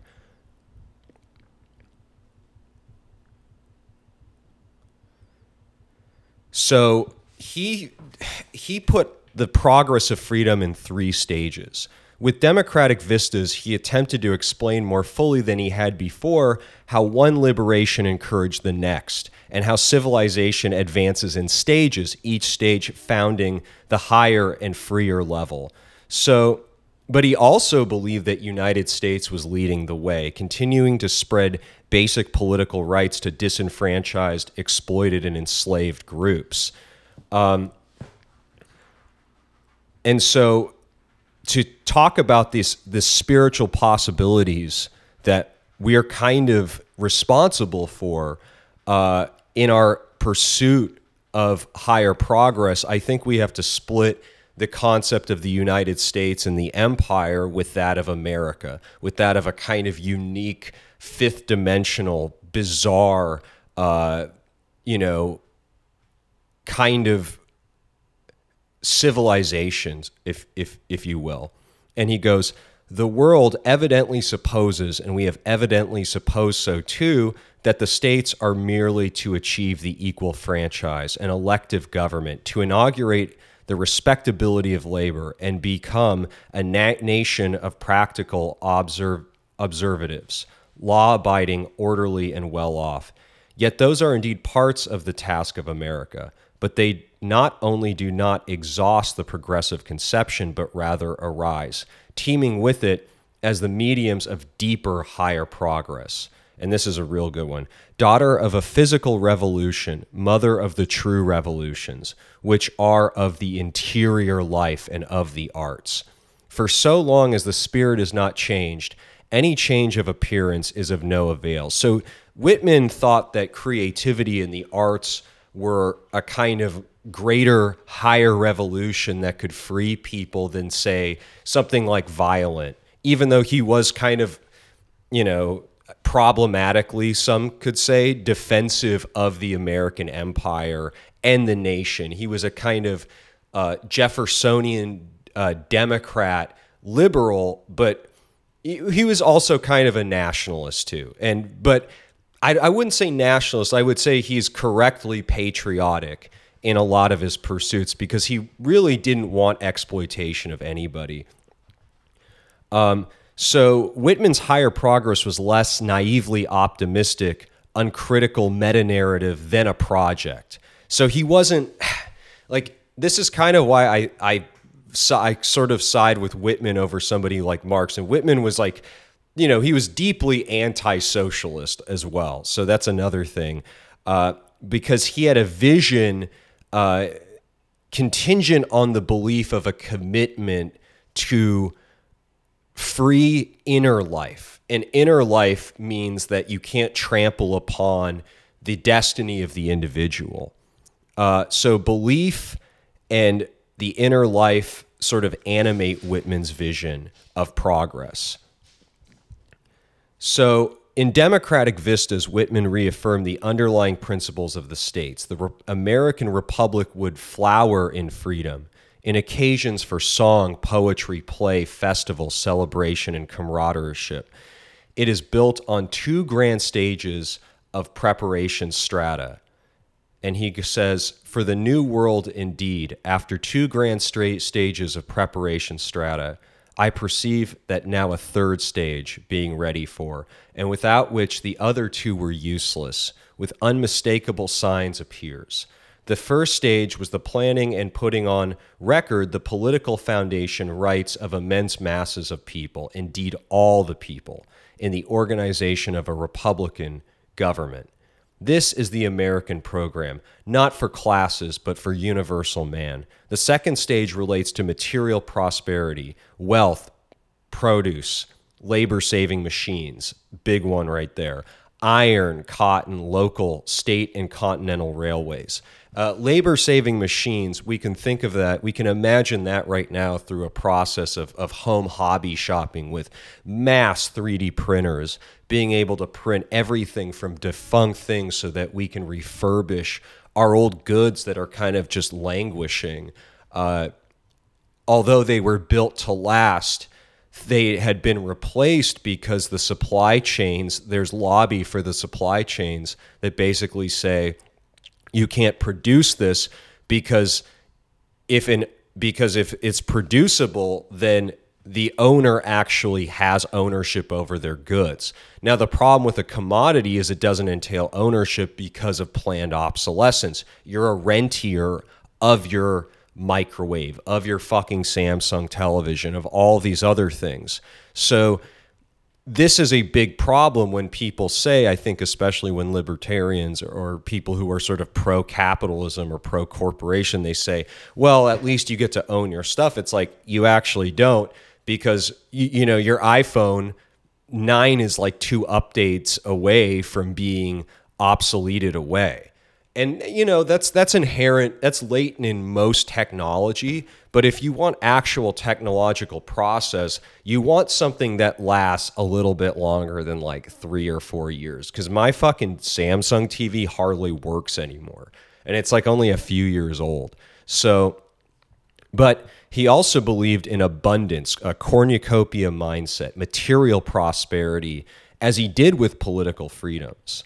So Whitman had he had few objections to wealth, though, uh, assuming so he wasn't necessarily uh, equality in a kind of like Marxist horizontalist sense. Although I do think Marx gets a little bit of a bad rap because in the Grundrisse and uh, and critique of the Gotha program, uh, he goes on to basically explain that uh, true equality is like a utopian fantasy and what you really want is a progressive meritocracy. So the people who have more than others, they really deserved it. Um, and I think that's kind of a problem that we're seeing today is, and this is a widening problem, is that the dumbest fucking swagless people, you know, these kind of like custodians of these platforms like Marc Andreessen or whatever, you know, with their like EACC bullshit are kind of like co opting uh, folk internet culture to describe or sanitize it for like a certain class of of like capitalists or strivers or whatever. And so I think that becomes an issue as well. And so uh, Ken Cmiel he observed about Whitman and his kind of uh, anti or non socialism. He says, far from being a proto socialist, Whitman praised the true galvanization hold of liberalism in the United States. And in my opinion, I think liberalism will win. I think it already has. I think it's only a matter of time before closed countries start adopting more liberalist uh, ideas and not in this globalist, shitty globalist way, because I think that you know the whole fucking like uh, liberal uh, world order, which is you know attempting to kind of like astroturf these things through uh, through through data language and these uh, set processes that are being put into the infosphere because I think we really have to make a, a distinction here between the kind of like globalist liberalism and also something of a kind of Whitman liberalism that is, I think, inherent in the creativity and the freedom of the United States of America. Uh, and he goes, so, um, which he described a more universal ownership of property, general homestead, general comfort, a vast intertwining reticulation of wealth. While he might decry the yawning gulf that was the labor question, Whitman still hailed with joy the business materialism of the current age. If it could only be spiritualized, all would be well. So, what he was attempting to do is he was attempting to spiritualize technological progress. And this, I think, is um, in my criticism of, of Herbert Hovenkamp's Science and Religion in America it's it's not so much the Protestant or the American Christian values that created what is nominally understood as the Protestant work ethic. It was the despiritualization of Protestantism that was actually uh, astroturfed in by the secularized labor movements of the quote unquote American left that were just a complete fucking state fabrication worked hand in hand with the state to manufacture these imperialist wars. So the American left has always been this way. It's always been fake. It's always been evil. I don't want to say evil because unless you're talking about in like the Hannah Arendt way of like the banality of evil and that they're they're like complicit without being like true agents or whatever, you know, they're not like fucking, you know, Soviet spies or, or spies for like fucking like, you know, the national security state per se, but they manufacture a kind of belief on the behalf of these uh, coercive structures and entities. So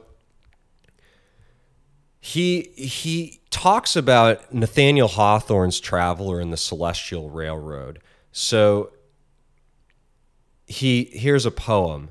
Allons, we must not stop here. However sweet these laid up shores, however convenient this dwelling, we cannot remain here.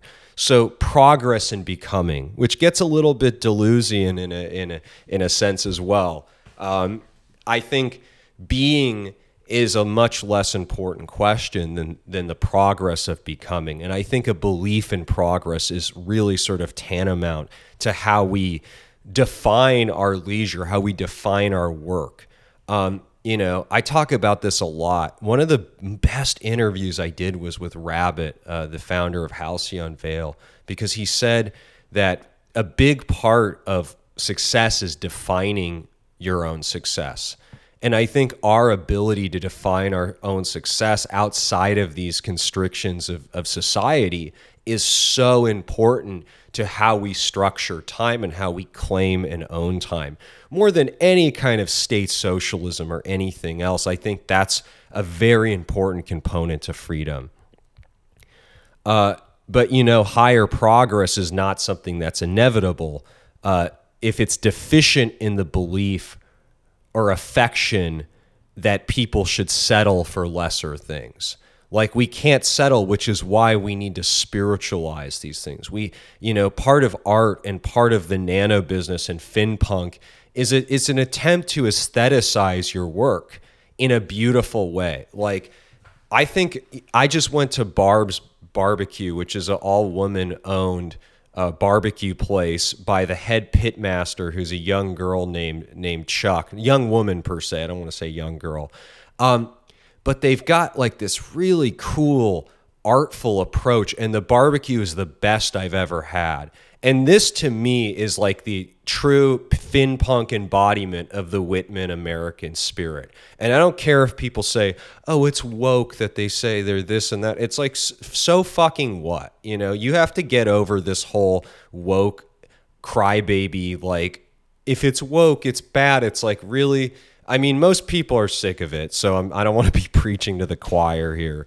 Uh, I know most of my listeners are, are pretty over any kind of like culture. Not my listeners, but you know, people I I share I like to like share in my I don't know share ideas with and art with and you know we're all sort of sharing with each other you know people share things with me and that creates hopefully someday a kind of community that can embody the values of, of higher progress or um, and i really like what uh, inherent they ulysses says i guess goes by emily now um, she goes I really like this concept of woke brutalism too.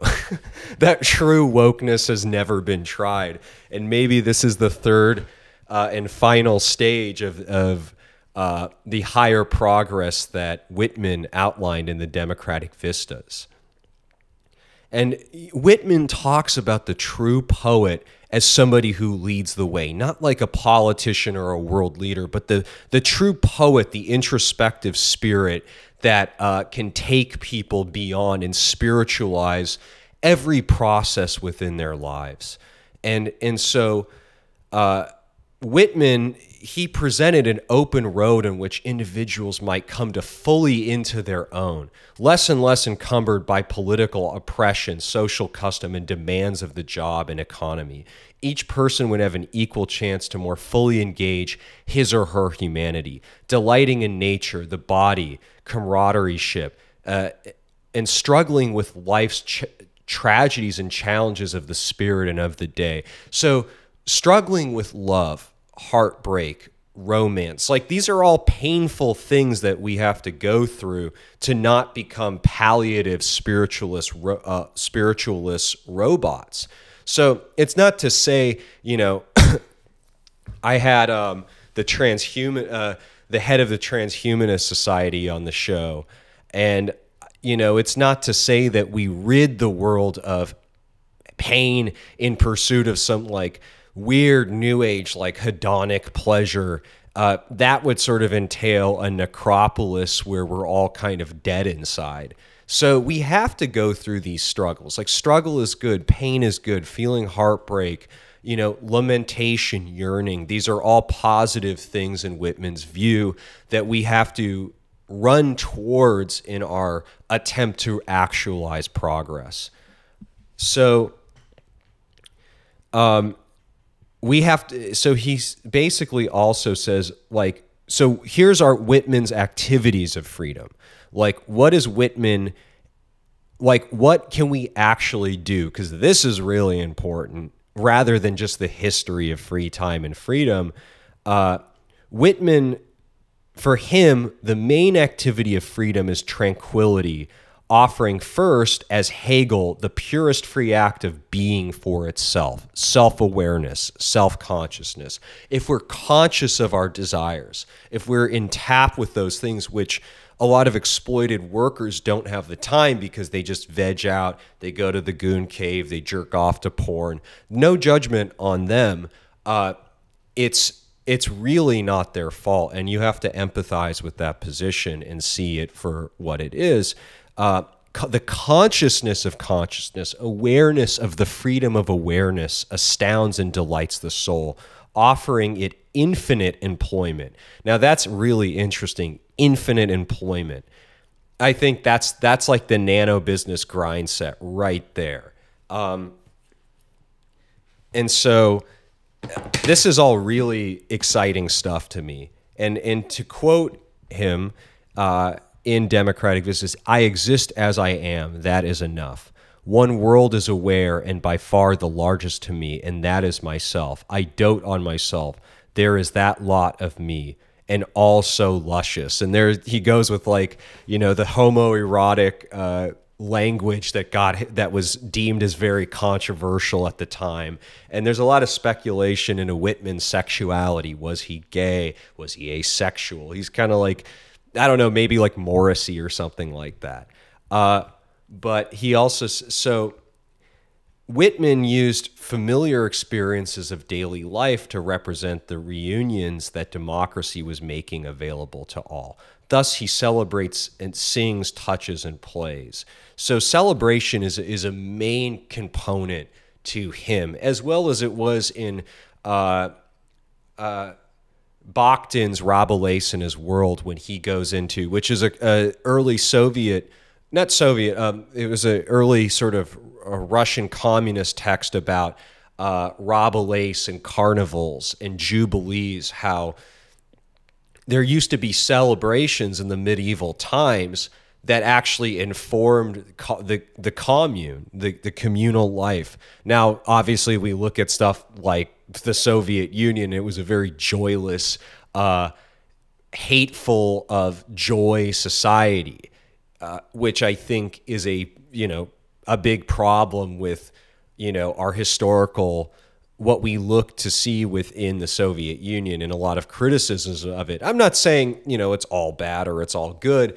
but that's something that I you hear a lot about, even though um, the the collective farms actually had a bit of that. So we can't say it was all crushed. You know, it, that's just that that may be one perception of it. So celebrations are activities of joyful awareness and appreciation of the self, the world, and others, of activities valuable in and for themselves rather than for some need that is meets a utilitarian function or they serve. So a celebration has to be decoupled from utilitarianism. This is, you know, in the Tlingit tradition of the potlatch or something like that, you know, chiefs burning their possessions to flex on their haters. George Bataille talked a lot about this uh, in ex- in expenditure economy and celebrations a tale a kind of expenditure. You know, when a SoundCloud rapper flexes and you know blows a bunch of money. I think that's important. I think that's pretty cool. We should be doing things. Um, the only issue with the SoundCloud rapper, and this is something I've come to realize that I was maybe a little less critical of before, is that they are doing it to gain a sort of access or but it's always been in status. The the Tlingit Chiefs who did it was for status. It was to flex, you know. It was like an original fuck you, watch me burn all my shit and give it all away cuz I can just get this shit back again. Um, so I do think that is uh, important. And for but here's a big one for Whitman, and I think this goes into cartoon formalism is higher progress being something that's tactile. It's it's a kind of the touch being the most fundamental of the senses. And I think in art, when we're seeing stuff like AI, like AI should liberate, us so that we can pursue craft. And this is something that the arts and crafts movement try in England in the 1800s, late 1800s, tried to approximate the use of machines to give people the time to learn tactile, craft based uh, things. Like we should get into classicism. Cla- like classical skills are very, very important in our reach and our understanding of the world and the world around us. Um, and poetry as a kind of tangibility, I think, as well uh, Byung Chul Han says that poetry is objecthood because it exists purely as it is. We see this uh, in the in the art of Kandinsky as well, which Kojève remarked upon, is that it is objective because it is non-representational, thus granting it objecthood because it is not didactic and not discursive. So, uh, so here is another thing when it comes to touch on Whitman. Divine am I inside and out, and I make holy whatever I touch or am touched from. The scent of these armpits is aroma finer than prayer. I merely steer, press, feel with my fingers, and am happy. To touch my person to someone else's is about as much as I can stand. Is this then a touch, quivering me to a new identity?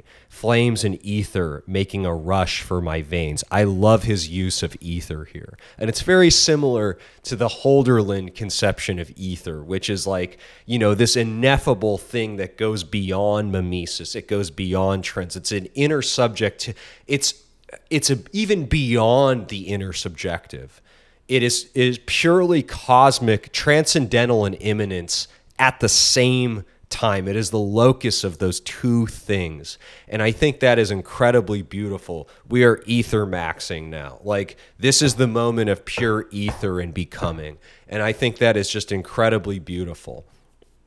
So, um, and he also it also notes the intersubjective transformative kinds of experiences which i think the book doesn't make the connection to the line flames and ether making a rush for my veins. It doesn't make an explicit connection of that but this is how i think it should uh, be interpreted. So he recognized play as an arena of freedom in which consciousness reimmersed with the material world, transforming bits of it into playthings and playgrounds and others into playmates.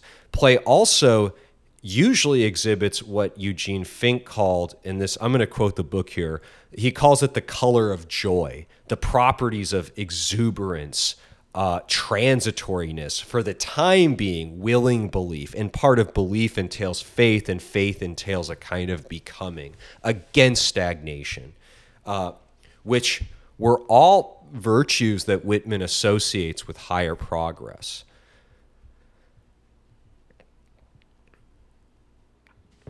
Okay, moving on. So, also for Whitman, he speaks about the word transfigured by consciousness and love, which is poetry. Um, I spoke a little bit about poetry uh, just now. Um, the poet's new creation exemplifies the erotic rejoinings Whitman envisioned. So, um, for Whitman, he basically says that the poet uses words to infuse meaning, beauty, pleasure, and joy into ordinary objects and human associations opening up new worlds of shared meaning. This is why finpunk and neologisms and people are like, why are you talking about like barbecue non-philosophy and all this stuff? It's, it, I tr- I wanted to, I want to share in something of this spirit. You know, maybe I don't succeed. Maybe we're just being stupid, but this is what I'm basically interested the intersubjective spaces. Uh, like play, which create realities and promote new activities of adhesiveness. You know, we could all suck down some stubs together, for example. So, uh, the poet of democracy would not simply refocus the traditional art from the heroic topics of the feudal past to democratic themes. Uh, and this is like ultimate ultimate this is like the distinction between a kind of like american americana poetry and a eurocentric feudal model uh, that's beholden to the literary caste uh, blessed with genius and some rare insight that i think you see a little bit on the east coast. You see latencies of this like cult of genius with uh, you know everyone sort of being this like auto fiction writer. And it's it's very sort of myopic and it's very it, it it turns very inward. And, and there's a bit of an aristocratic tendency there that, as somebody who loves America, I find a little bit mm, elitist or something like that. So, the so he's trying to turn away from the European feudal model of literary uh, prestige, uh, blessed with like gifts and and he basically says that the poet points beyond him or herself and his or her words to an egalitarian literature and democratic culture arenas in which equality was not so much a topic to be written about as it was a project to be realized in practice. This is ultra ultra important in my opinion. Uh, the realization of poetry not as a caste system not as some sort of like high priest of culture, but as something that is beholden and a product of the democratic process itself. So I think ultimately super, super uh, prescient stuff. Um, so Whitman did not imagine himself to be the first in a lineage of American aristocrats of literature. Indeed, such a notion remained foreign in the United States until academics devised the golden day of American literature trope in the 1920s. Now, the 1920s was a, was a big turning point in America in terms of labor, in terms of our culture. Uh, it was turning from the American dream, the vistas of that dream, and the realm of freedom into a kind of uh, reversal role and a, a revisionist feudalism that it sought to escape. And this is what we're trying to escape today. Um, so, Whitman presented a thoroughgoing critique of the literature of feudalism and its forms, themes, and deference to literary genius. Departing from the European model, Whitman understood his genius simply as a place at the apex of a democratic period that would spread the free use of language to ever more people and finally to all. So, in order to re, and this is what Frank Lloyd Wright, the obviously one of the greatest architects who ever lived. It's it's not even a debate, in my well, if it's my opinion, I guess it is. But for Frank Lloyd Wright, he spoke about the ne- the, ne- the necessities that the free have to secure in freeing others. And I think that is just absolutely beautiful. I think it's one of the most beautiful uh, notions that anybody can have. So, um, so basically, to get back into this, uh, he all, but he also says that not everyone would be a poet per se. Instead, a legion of poet priests might spring up throughout the nation to take over from pioneers like Whitman. So, uh, using the gray detail of discourse with American myths, stories, legends, conversations that flowed uh, locally as the subjects of their poetry, therefore encouraging, validating, and promoting the democratic creative use of everyday language and sign. So poetry isn't just a sort of vocation, right? Like it's it's not you're not just a poet because you're a poet. You can act poetically in your gestures as a mechanic, as a you know somebody who does work in in a non quote unquote traditionally artistic field uh, whether you're in food service you know there's a way to live and in, embody this uh, in, a, in an important way regardless of who you are and what you do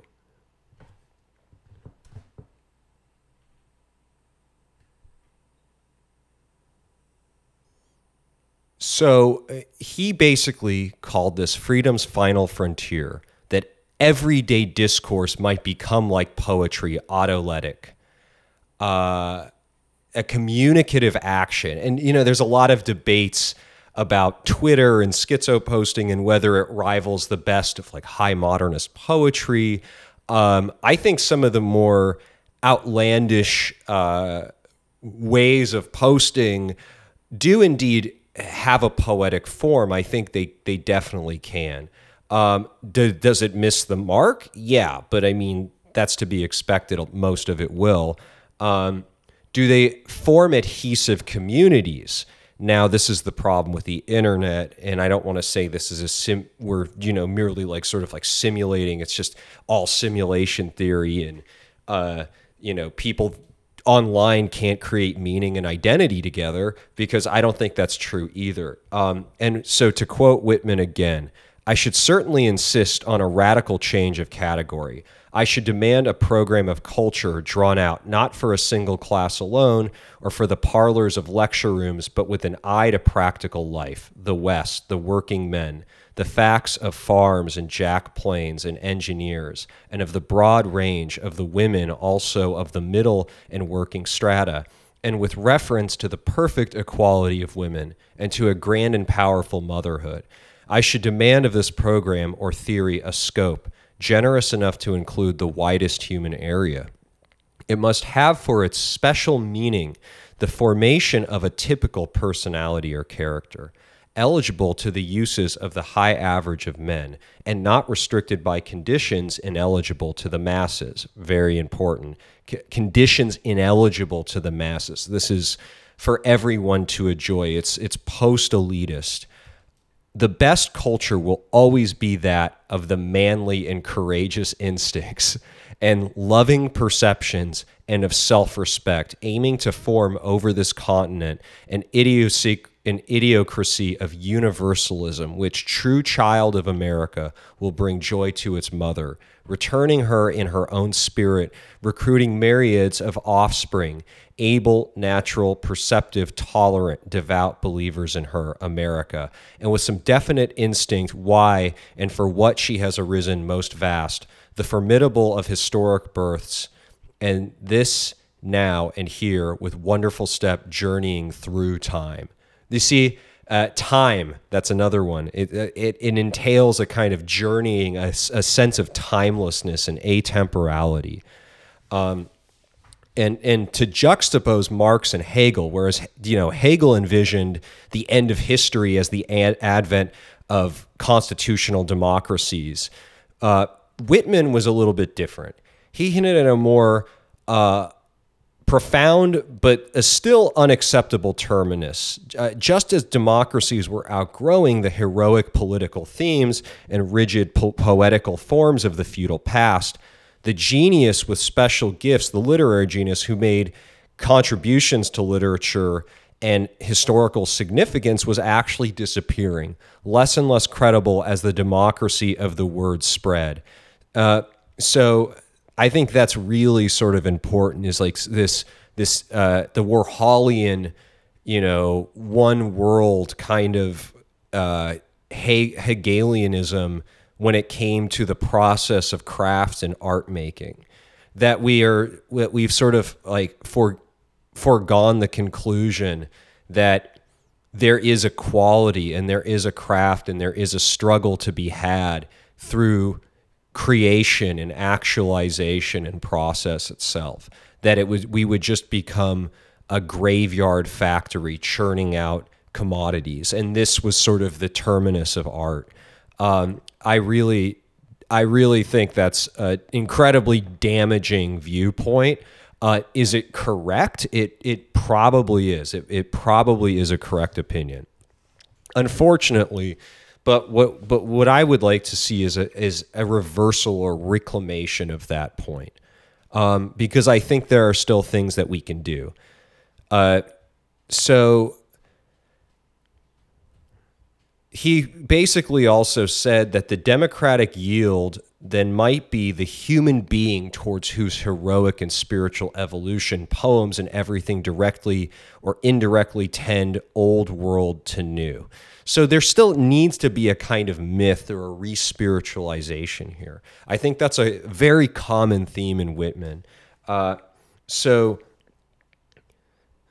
here he says, a great poem is no finish to a man or woman, but rather a beginning. Has anyone fancied he could sit at last under some due authority and rest satisfied with explanations and realize and be content and full? To no such terminus does the greatest poet bring. He brings neither cessitation or sheltered fatness and ease. So, oh man, you know, some of this is a bit is a bit paradoxical. Uh, in terms of like the way he insists that we share in his authentic uh, visions of freedom and democratic culture. So he's kind of like the authority of freedom and this I could see this as being a bit problematic for some people. Um, but I still think it's true if we look at the way history panned out, and he was a Promethean. Uh, so, and he basically said poetic authority uh, demands that the reader embrace the freedom of higher progress and engage the poet and the world in that freedom. So there's a bit of I don't want to say dialectic here, um, because I think it's more instinctual than that. Whitman talks a lot about the instinct, and you know he called it instinctual manliness. Uh, I don't know if that was another homoerotic undertone, but it it is. Uh, I think ultimately, and this I think is Whitman. What we can learn the most from him right now is ultimately his desire to demystify poetry. So he demystifies poetry, insisting rather that poetry is not the business of a special breed of humans, rather at the pinnacle of freedom. It is available to all. So for him, poetry, poetic nature must be available to all people. Uh, so he offers himself more as like a model or a specimen for the coming legion of poets of democracy who would employ their talents to propagate and sustain the democracy of words. Um, and I think again that's ultimately very very important stuff. And you know the American bards, uh, they're supposed to be like marked with their generosity and affect affection for the, encouraging competitors. You know as a kind of like way of, of gaining trust. And he says, they shall be cosmos without monopoly or secrecy, glad to pass anything to anyone hungry for equals day and night. And I think that's beautiful because it's uh, post authorship and in a way that is not, you know, dogmatically um, political. And and I think you know it's collectivist in a sense without denying the freedom of destiny and transformation of the individual. Now, people were also kind of critical of Whitman because they thought he was just too much of an idealist. You know, socialism was gaining a lot of steam at that time. Uh, he had a lot of critics from people who uh, were focused mostly on stuff like wage slavery, you know, Marxist, socialist, laborist, stuff like that. Um, but he also i mean he embraced that concept of his own. The main difference between him is that he advocated for the liberation of wage slavery not through a political system or state socialism but through technology through technology itself. So he was a big advocate for the reduction of labor hours for the 10 hour workday um, and so he also said, you know, in his quoting the uh, in the Daily Eagle, the Nashville Strikers were quoted as, "We are flesh and blood. We need hours of recreation. It is estimated by political economists that five hours per day." By each individual would be sufficient to support the human race. Surely we do our share when we labor 10. We have social feeling which must be satisfied. We have minds and they must be improved. We are lovers of our country and we must have time and opportunity to study its interests. You see, that's another thing is a, a, civilization becomes strengthened when people have the time to gain consciousness of the beauty that surrounds them within their civilization. And that's that's why there's really no such thing as subcultures. There's only like real there's cultures and then there's just you know, subculture is just kind of like a branding tool. It's a marketing tool. And then there's the algorithmic affect or the I don't want to say cybernetic, but there's the cultural pressure, uh, stress, and cooperation that goes to informing each culture itself. And so he basically, you know, he wrote a poem called No Labor Saving Machine. So he listed labor saving machines as part of the wealth building up the nation, together with the establishment of hospitals and libraries. Libraries, very important, Kant, uh, Leibniz, and performance of deeds of courage he put better weapons, labor saving implements in the hands of soldiers returning from the war.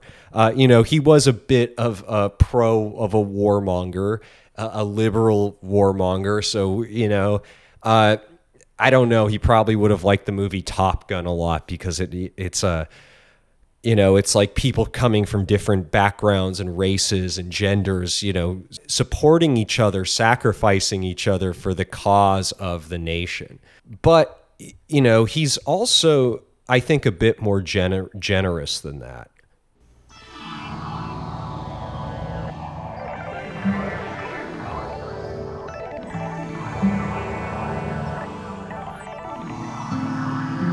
I also love what he says that in here, um, because he had a lot of correspondence with uh, Henry David Thoreau, who wanted to reverse the Sabbath and make it an opposite thing where you worked one day and you uh, rested the, the, the other six. Um, and in 1856, he wrote a really famous letter to Ralph Waldo Emerson where he cautioned we have not come through centuries cast heroes and fables to halt in this land today. Or I think it is to collect a tenfold impetus that any halt is made, as nature inexorable, onward, resistless, impassive amid the threats and screams of disputants, so America. Let all defer, let all attend respectfully the leisure of these states, their politics, poems, literature, manners, and their free handed modes of training their own offspring. Their own comes just matured, certain numerous, and capable enough with egotistical tongues, with sinewed wrists, seizing openly what belongs to them. They resume personality, too long left out of mind. So I think this is really kind of interesting where he. Uh, he laments that works and days were offered us and we took works. So this this is actually, he had a sort of criticism that we were turning towards stuff that insulted our soul. And he wrote, uh, Dismiss whatever insults your own soul. Your very flesh shall be a great poem and have the richest fluency not only in its words, but in the silent lines of its lips and face and between the lashes of your eyes. The poet shall not spend his time in unneeded work. He shall know that the ground is always ready, plowed and manured. And so, you know, he's looking towards because obviously, you know, fucking kids with a trust fund, they don't have to worry about this kind of shit. You know, he was envisioning a world where other people who didn't come from, you know, it's kind of the American dream that we're all born created equally, so we all have the same right uh, to have a level up in terms of that. And you know, this is something that bums me out about like a lot of, of right wing stuff. You know, it's like sure, you know, equal outcomes, of course. Yeah, you know, people are going to be fucking unequal. That's just some people are fuck ups. I don't know. There's other problems that are less I don't know, pronounced than that even some people are just better at shit. But um, I definitely think uh,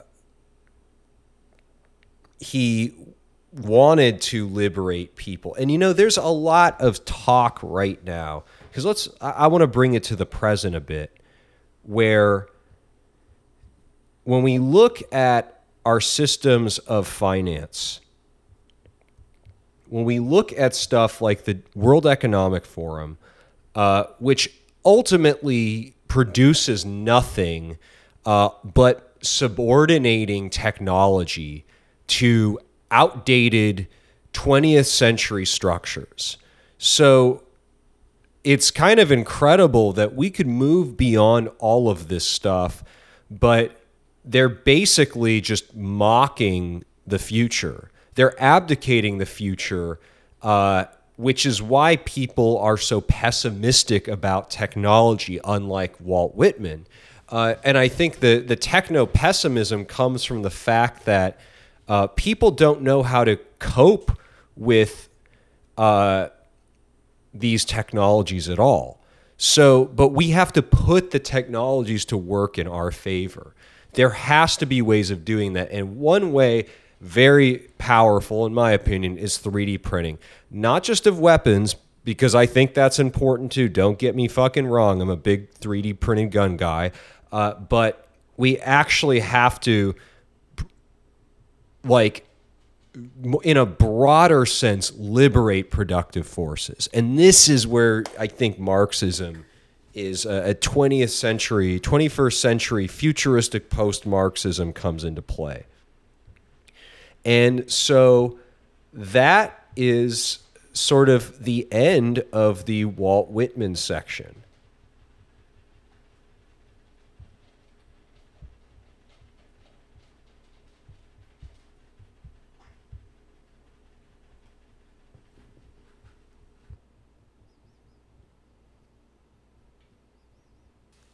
one of the few people who actually made sort of inroads uh, in this domain to secure freedom uh, in a sort of in in a form of infrastructure was Frank Lloyd Wright, and he had this concept called the Broadacre City, which I think is very very cool. He laid out plans for a city is you know, obviously very famous architect, the most famous in America. I'm I'm sort of going by like the most famous guys right now, um, which is I think totally fine because some of this stuff like uh, it's it's kind of hidden. It's hidden within their personal philosophies. Like a lot of people know about their works, like they know about the Ennis House, they know about Leaves of Grass, but this is like this is stuff that's like deep exchanges so Broadacre City was kind of a cool concept because it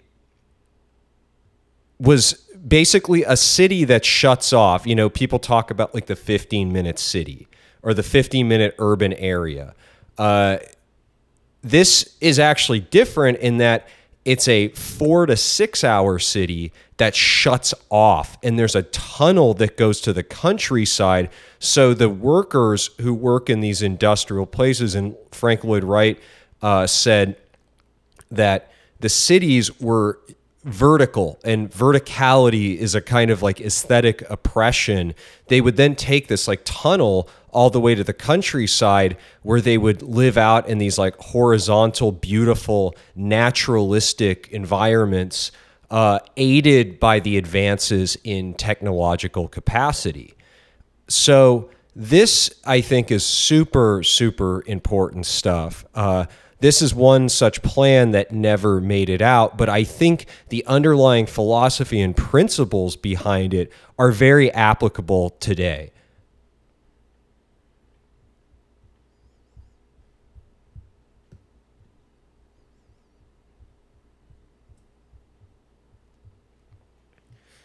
And so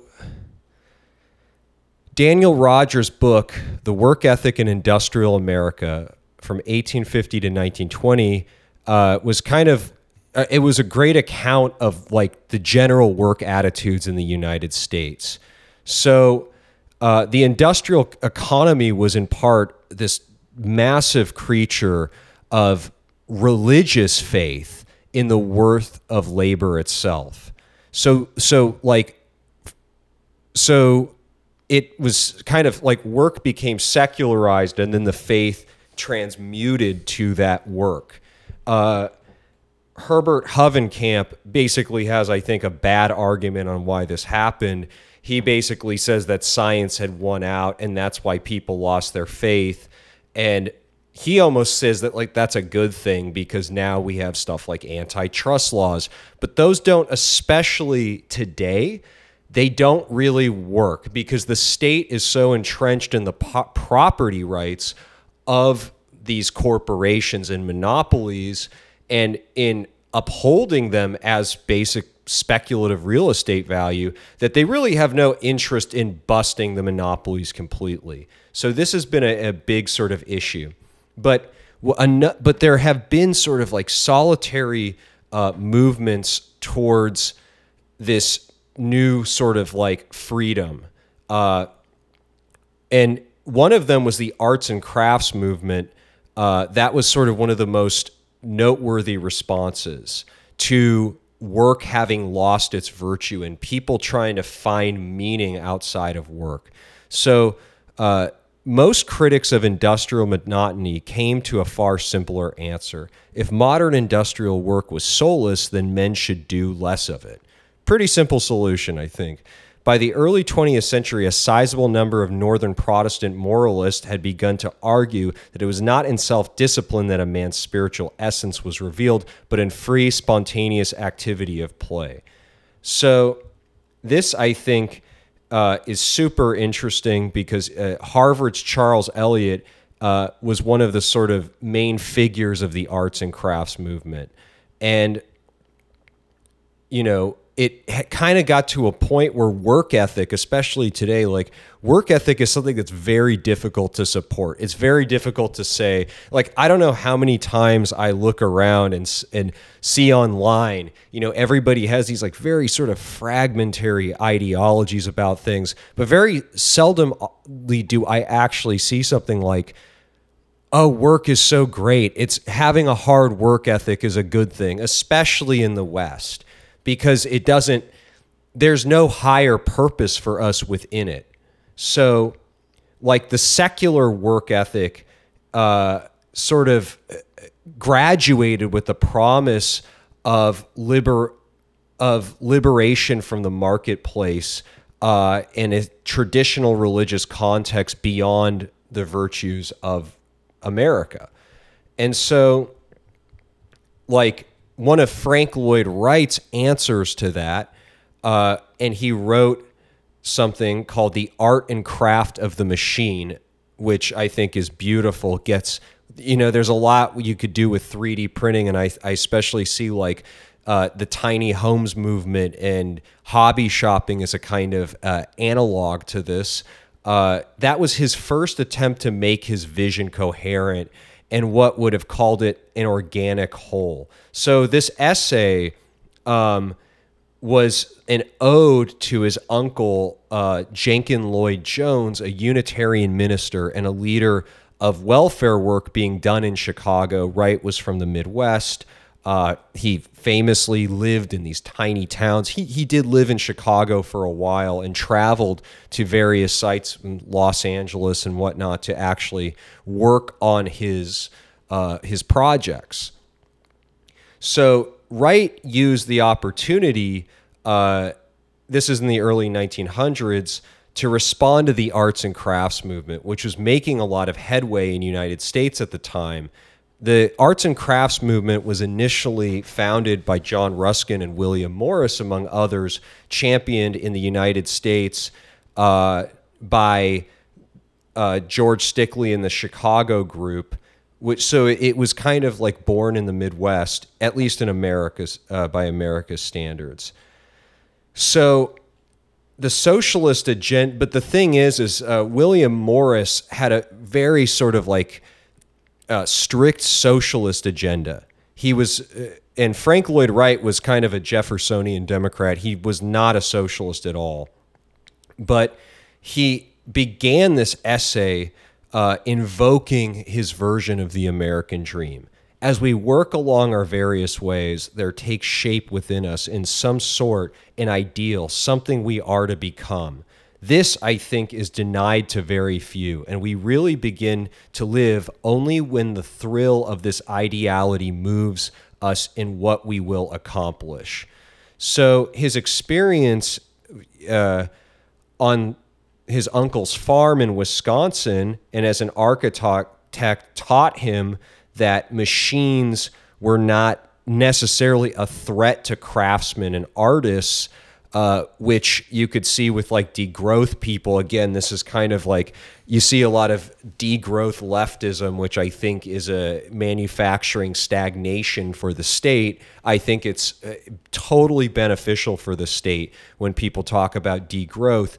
Um, and this was prevalent within the arts and crafts movement itself. I think arts and crafts are cool. Like, don't get me wrong, I'm, I'm all down with that.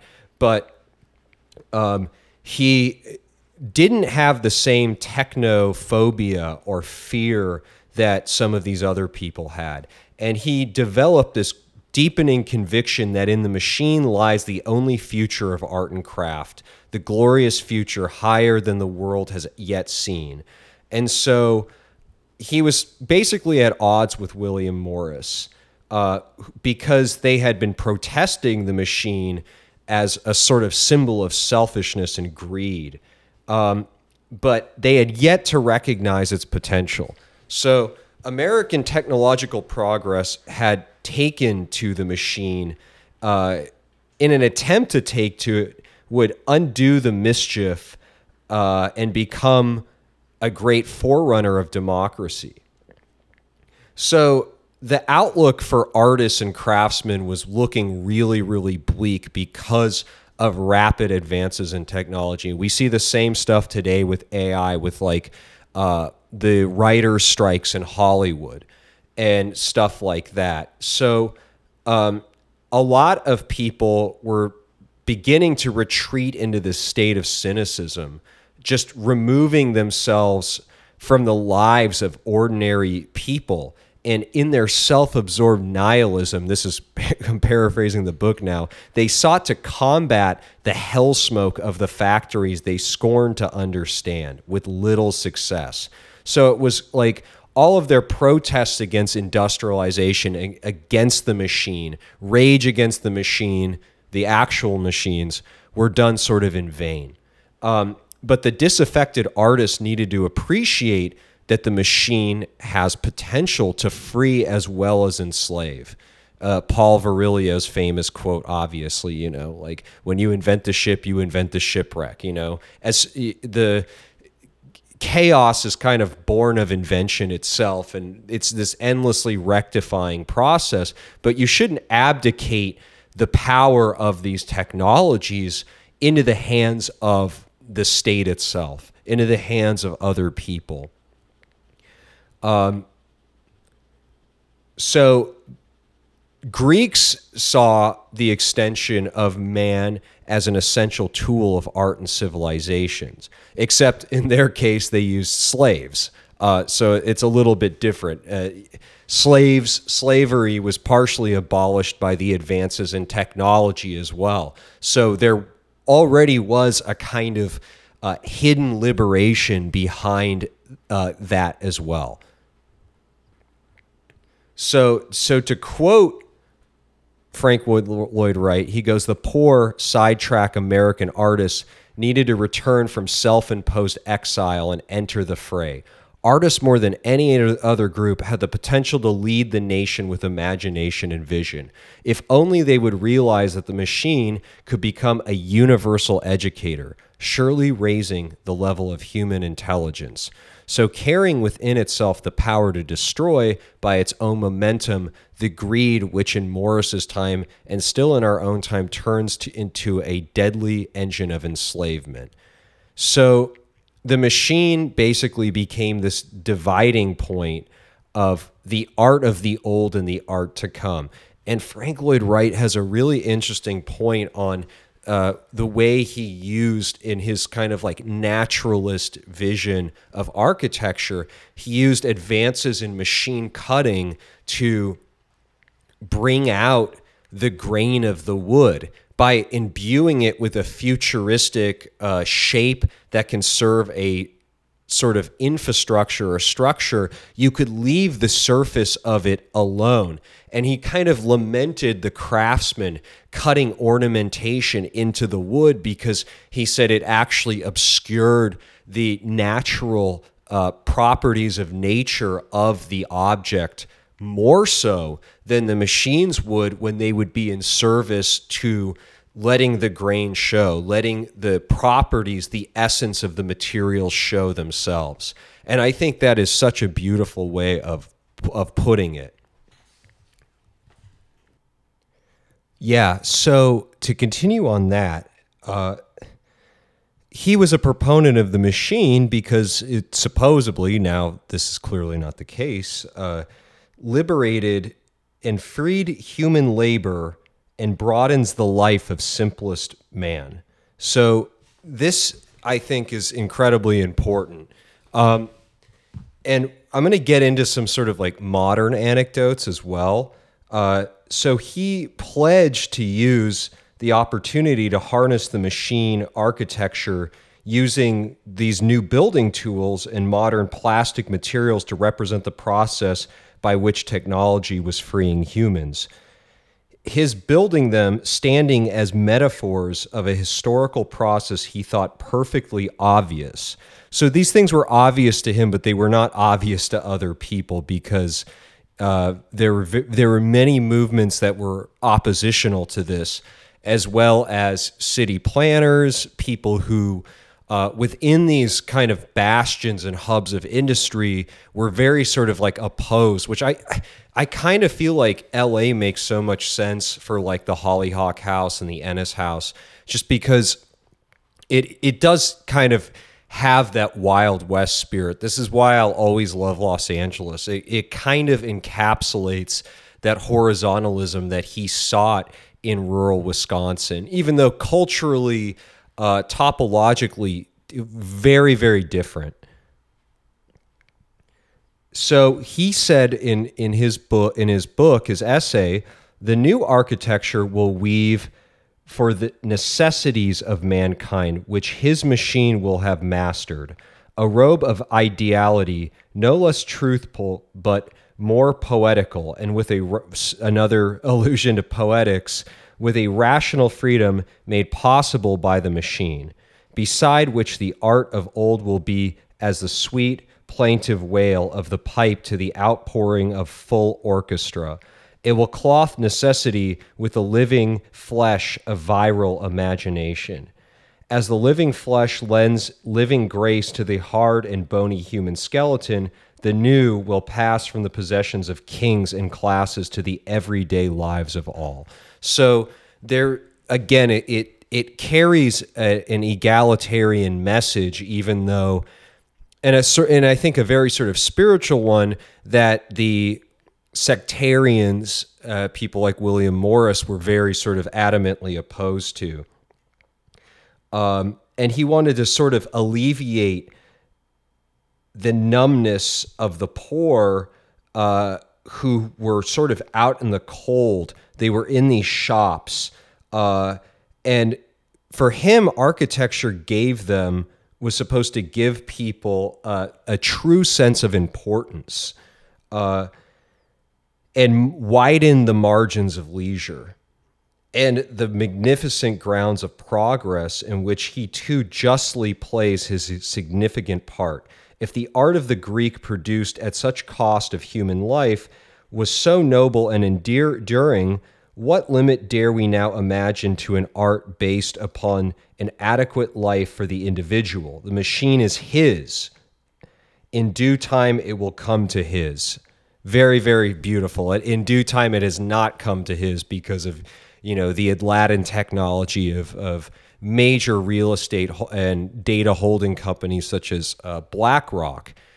Again, this is why alternative spaces structures uh, are super, super important in securing freedom for all. And one of the most important of Wright's elaborations of the American ideal was, as I was talking about earlier, uh, Broadacre City.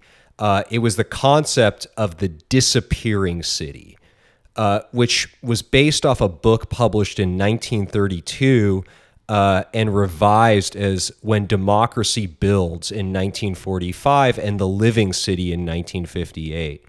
So he he basically called in, uh, and this was actually spoken at Princeton University. Harvard was the one who was working with the sectarians to to protest the machine. So there there's not a lot of alignment among amongst even elite uh, East Coast royalist academic institutions in this in their position on free time and labor and freedom.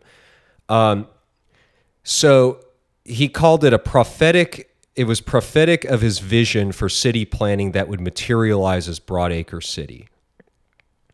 So, for Wright, the only proper place to live out leisure's new freedom would be in the country this is kind of like recession maxing, desert island maxing, which I think is why, especially if you're sort of an independent person working within modern technology, whether it's, you know, you're creating art, post internet art, whatnot, I do think it is really important to have some kind of delineation between the algorithmically driven output that you do and fighting with that, struggling with that, not necessarily struggling, but grappling with that, and also your day to day life of just like regular old fucking Texan dudes uh, sitting in saloons and shit. Like it's good to be around those people. It's good to put yourself in these positions. I think it helps grant. Uh, you know, because if you go to New York City, it's like every single trend, every fashion thing, it's all mediated by the internet. You want to experience life, and that's basically mediated through capital and through business. So it's the market, the quote unquote market economy, which is not a true market economy, uh, impressing itself upon your environment in places like New York City, which is, I, I, think, one of the reasons why I'm so critical of that place. And it's not to say, you know, this it, it, it touches everything and everybody, but I do think that there is a bit of like truth to that. Uh, just, you know, based off what I see uh, and what uh, in the sort of utilitarian nature of culture and how it propagates itself through you know people talking about shit like Dimes Square fucking 24-7 and nobody will ever shut up about it. It's not a real thing uh, but the media vessels need it to be because it's essentially like a slogan. Dimes Square is basically a slogan of, of capital you know for its own sake and for an optimization that doesn't touch everybody. It's it's it's a diversion from the attention that one could place upon their own lives uh, in securing their own kind of material freedom. So so Wright, I think, is like the key to this. Uh, and and in his organic architecture, a new relation to the natural world. Wright, uh, you know, he did so many amazing things and he talked about how form follows function. So form is still very, very important, uh, but function served the same purpose for Wright that Aristotle's questions about causality did for Robert Maynard Hutchins. It led him to consider the purpose of his profession and then to the possibility of a self contained, intrinsically satisfying condition or activity, a final cause. And that final cause is freedom. It's free time. It's the ability to dictate what you do in your time off. That has nothing to do with like the internet or corporations. You know, it's a haven from all of that. The family, uh, the new, you know, a lot of clear family is, you know, so this creation of capital, but that's in many ways, you know, Christopher Lasch wrote a book, Haven in the Heartless World. And I'm not completely on board with everything he says, but I, I mean, I do think that that is true. You know, it is a structure that does provide a kind of like warmth and kindness. And not every family is fucking perfect. You know, eh, they all have their problems, but at least it's not robotic. At least it's not industrialized and, and fully touched by these machinic, uh, competitive processes like OSINT or something like that. Um, so basically, like the function entails like a kind of like imagination of what might be or become. So it, it has a purpose and a dream. It's supposed to liberate you to dream and idealize. And so, Wright, in his own words, uh, uh, said about organic architecture, it reinterprets and constructs an eternal idea of human freedom, an eternal idea in that it becomes and transmutes itself over time, much like uh, uh Walt Whitman envisioned in his uh, stuff on, you know, writing poetics for the future generations to come. And so uh, this is one example uses like craftsmen had been using these new technologies to work against the nature of wood creating meaningless elaborations carvings and decorations that obscured wood's natural color grains and form. Uh, but correctly and which i talked about earlier but correctly when employed the machine by its wonderful cutting shaping smoothing, and repetitive capacity had made it possible to bring out the beauty of wood, to so use it that the poor as well as the rich may enjoy today beautiful surface treatments of clean, strong forms that the branch veneers of Sheraton and Chippendale only hinted at. So, like, just as like a machine made it possible to wipe out uh, the mass of like meaningless torture to which the natural uh, objects have been subjected to through carving like little acorns and chipmunks into it and shit, which I think looks really fucking cool. Like there's this guild guitar in S100 that is this like acorn carving into it. I think it's the coolest looking guitar ever. Like I love like trinkety kind of shit.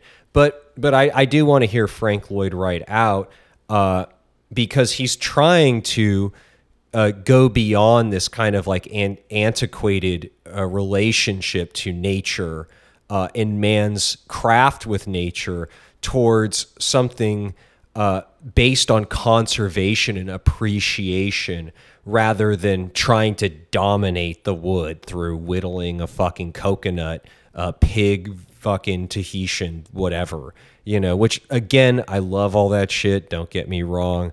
Uh, antique maxing for life. I've got a whole other thing on that coming up. So, you know, some of this information may be a bit conflicting, but uh, I still think his metaphor offers an interesting possibility.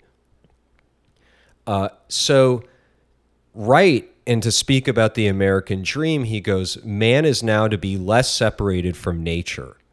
Pretty basic shit, you know, it's very naturalist, living in harmony with the natural world uh, individuals you know experiencing a kind of like return to the garden of the world through uh, the idyllic american dream and so one of the ways to grow up with the ground uh, would be sort of like building one's own home in tune with the natural world.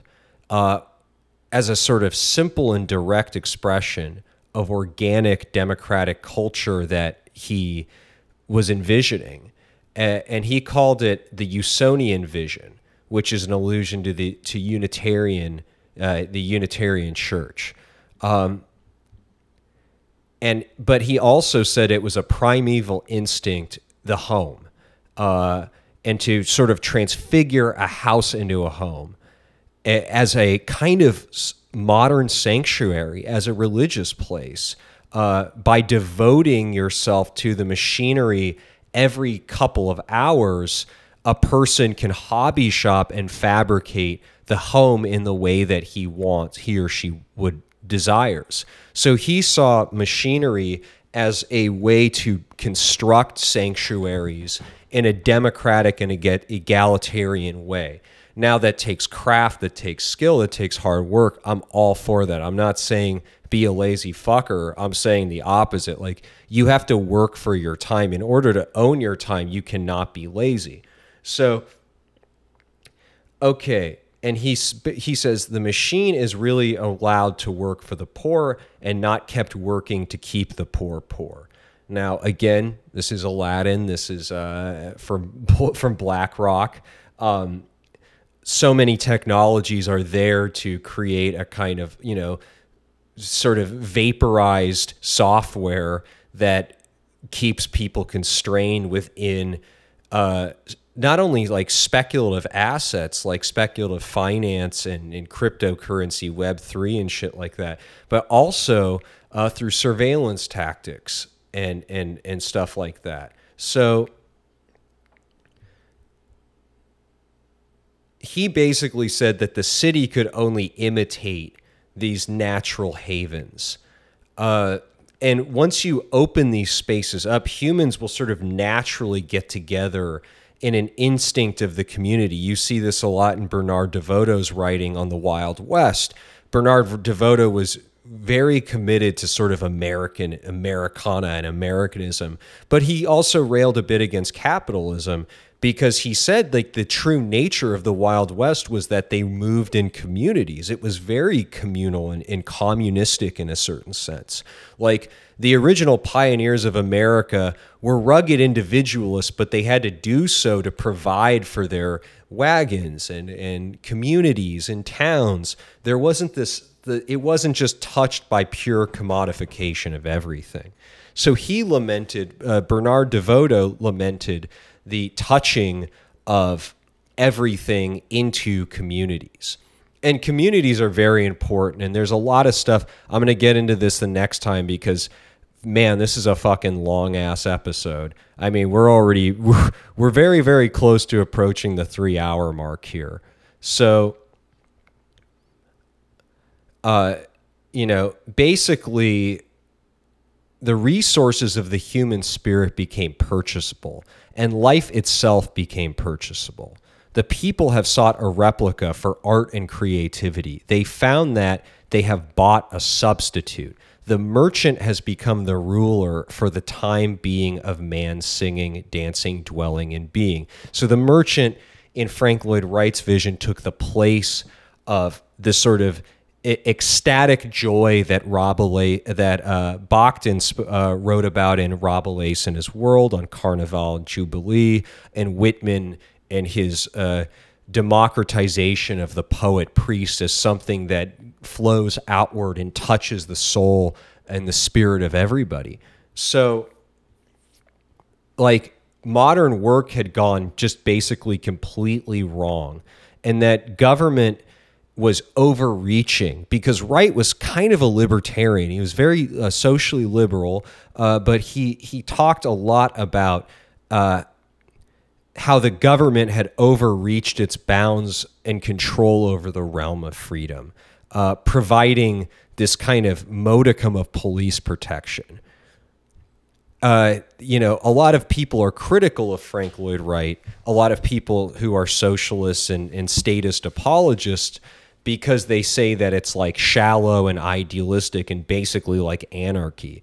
But it's not because anarchy is egoistic. It's rooted in people like Max Stirner and, you know, and and it's like a kind of like individualistic Hegelian ends towards ultimate self satisfaction. And what he's preaching is the exact opposite of that. This is actually more in line with communism, even though he was called an anti communist. Um, you know, it's like, so where does laissez faire demo- democracy fit in with all this? Now, Damn Jehu, the, the very sort of uh, hot uh, topic blogger of the moment, which I've been reading his work for, for quite some time, who talks about communism as real time, is free time and nothing else. Uh, he actually sort of echoes the the anti-governmental sentiments, but the difference between an anarcho-capitalist and someone like Jehu, who's essentially a Maoist, is that the way the social relations are structured once we do away with the government and harness the means of production will be vastly different. It will be more communistic. He laments, uh, in many ways, uh, the takeover of Deng. Uh, of Deng, and, and he hates Xi Jinping. And this makes a lot of the MAGA communists really mad, but I 100% agree with him that Xi Jinping is a fucking fascist. And, and he says this because there's no desire. First off, they did away with the communes. The communes forced the peasantry into the cities, which is the exact thing that Frank Lloyd Wright warned against. You know that uh, that that everything became about the city, became about industrialization itself, just to eat. So the peasantry were forced into the industrial uh, centers once they did away with communization and tried to sort of liberalize or marketize the economy. So this is, I think it's really interesting too, because uh, Frank Lloyd Wright also gets called sort of like a 21st century conservative by certain people. But Wright, he believed that fascist Italy, Germany, and communist Russia, together with capitalist countries had dramatically increased social organization. So, uh, you know, he's a little bit different here. He he is a this is a veers a, a tiny bit into anarchistic uh, idealism, uh, but he also had the view, and this is the view of uh, Marxist, uh, Ron Paul Maoist like Jehu. Like, let's not call this. I, I want to stay away from internet li- uh, linguistic terms because these aren't actual movements. They're just things that people throw around on the internet. They shouldn't be given too much weight. I don't believe in this whole thing like you can meme a political reality into existence. We already tried it over the past four years. It clearly fucking failed. So, but Wright had this view that government should be increasingly remote and irrelevant. He wanted to do away with the government. And it was the logical outcome of his hope that the realm of freedom would continue to expand as you did away with the government, as machines provided humans with basic necessities. Uh, they might actually just choose to leave the economy. Like if you have a 3D printer and you can just start printing stuff that you want to print, it it, it engenders the ability for you to leave the market, the neoliberal economy. It it it. So this is incredibly important stuff. Uh, and he talks a little bit about the big boys of finance. I love that term, big boys of finance and industry. So we might now dream of a time when there will be less government, yet more ordered freedom. The machine will then have become the liberator of human life, and our architecture will reflect this. And so he wanted to to have a freedom an architecture that yielded the freedom to come of, of man and woman and child liberated from the constrictions of social organization in the state. So, you know, Wright had basically, you know, the only sort of out- outcome of Broadacre City was uh, shown at Gimbel's department store in Philadelphia, which featured a scale model of Broadacre City. Uh, but I think the the idyllic dream of Broadacre City should live on in all of us, and and it should continue with our vision pushing forward, uh, just as it did in his art and craft of the machine paper. So I think this is really great stuff.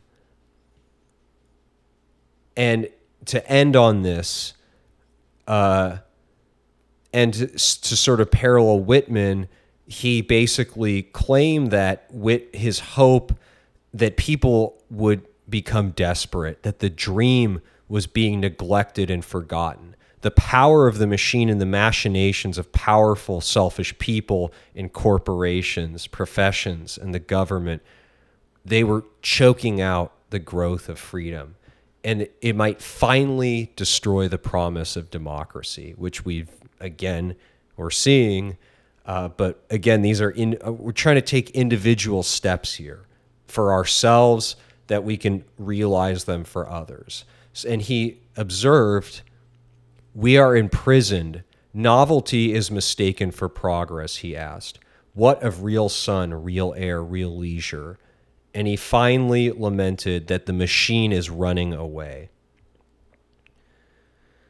Okay, so that concludes the end of that. And I'm going to get into community theaters a bit uh, next time because we've got some we got some good stuff coming up here, and also some some modern parallels. And I think that, and this actually goes into people like Peter McKay. Uh, who tried to build a life dedicated to America's growing free time. Oh man. So, so we're already at the three hour mark here. Uh, but I wanted to end on this uh, just before we, uh, before I, I, get into the second part, because I think I'm going to make this a series. I, I want to know what you guys think of this. I think this stuff is really important. Uh, I'm super fascinated by it. I love doing the research. I love reading the books. Um, this is kind of, you know, it's very special to me because, you know, added all this like fucking like parasocial podcast shit, there just isn't enough out there, I think, to inspire people to kind of take the reins for themselves. You know, it's like I don't want to see a coquette wayfish fucking like art ho uh, doing their like, you know, fashy uwu like bullshit. Like that just that sounds stupid to me. Uh, I'm not not super down with that. I'm not that interested in it. I think um, it takes you know to sort of imbue your life with lore like that goes very it's very against the, Whit, the Whitman notion of the poetics that we can all that we're all supposed to enjoy that art and leisure and contemplation are things for everybody. You know like the beautiful music of Vini Reilly that he made out of his sadness and his his trauma you know that that art can flow out to others and and touch the spirits of other people i think is incredibly important against this kind of rot and void of nihilism that we see ourselves today. But to follow mckay i just want to say that this is a really great quote from otto h. Kahn the chairman of the metropolitan opera company in the 1930s and he explained uh, when organizing community theaters, places of art and stuff, he said, I believe in de- decentralization in everything, in government, in business, and in art. In line with the community theater, he noted, it is from these local places that our real art will spring because people have more time for contemplation, more leisure, more creative effort. And Kahn proposed to stimulate local talent observing that America is rich in talent. It is latent everywhere, but we just have to encourage it. So that concludes that. Um, you know, we're gonna uh, gonna get a bit into the dirtbag left psyop stuff uh, question later, which I don't think these guys are psyops. I'll be honest with you, but I think they're beholden to a set of uh, incentives by people that uh, coincides with the Malthusian eugenicist agenda of the state, which is why they said nothing about COVID. I, can't say that because I'll get fucking censored on Spotify, whatever. Bleep that, bleep that out. Um, but I think it's important because truth does, in fact, matter. And so we're trying to be truthful and, and spread uh, joy and love. And this is the essence of the Omni cringe. Thank you guys. Good night.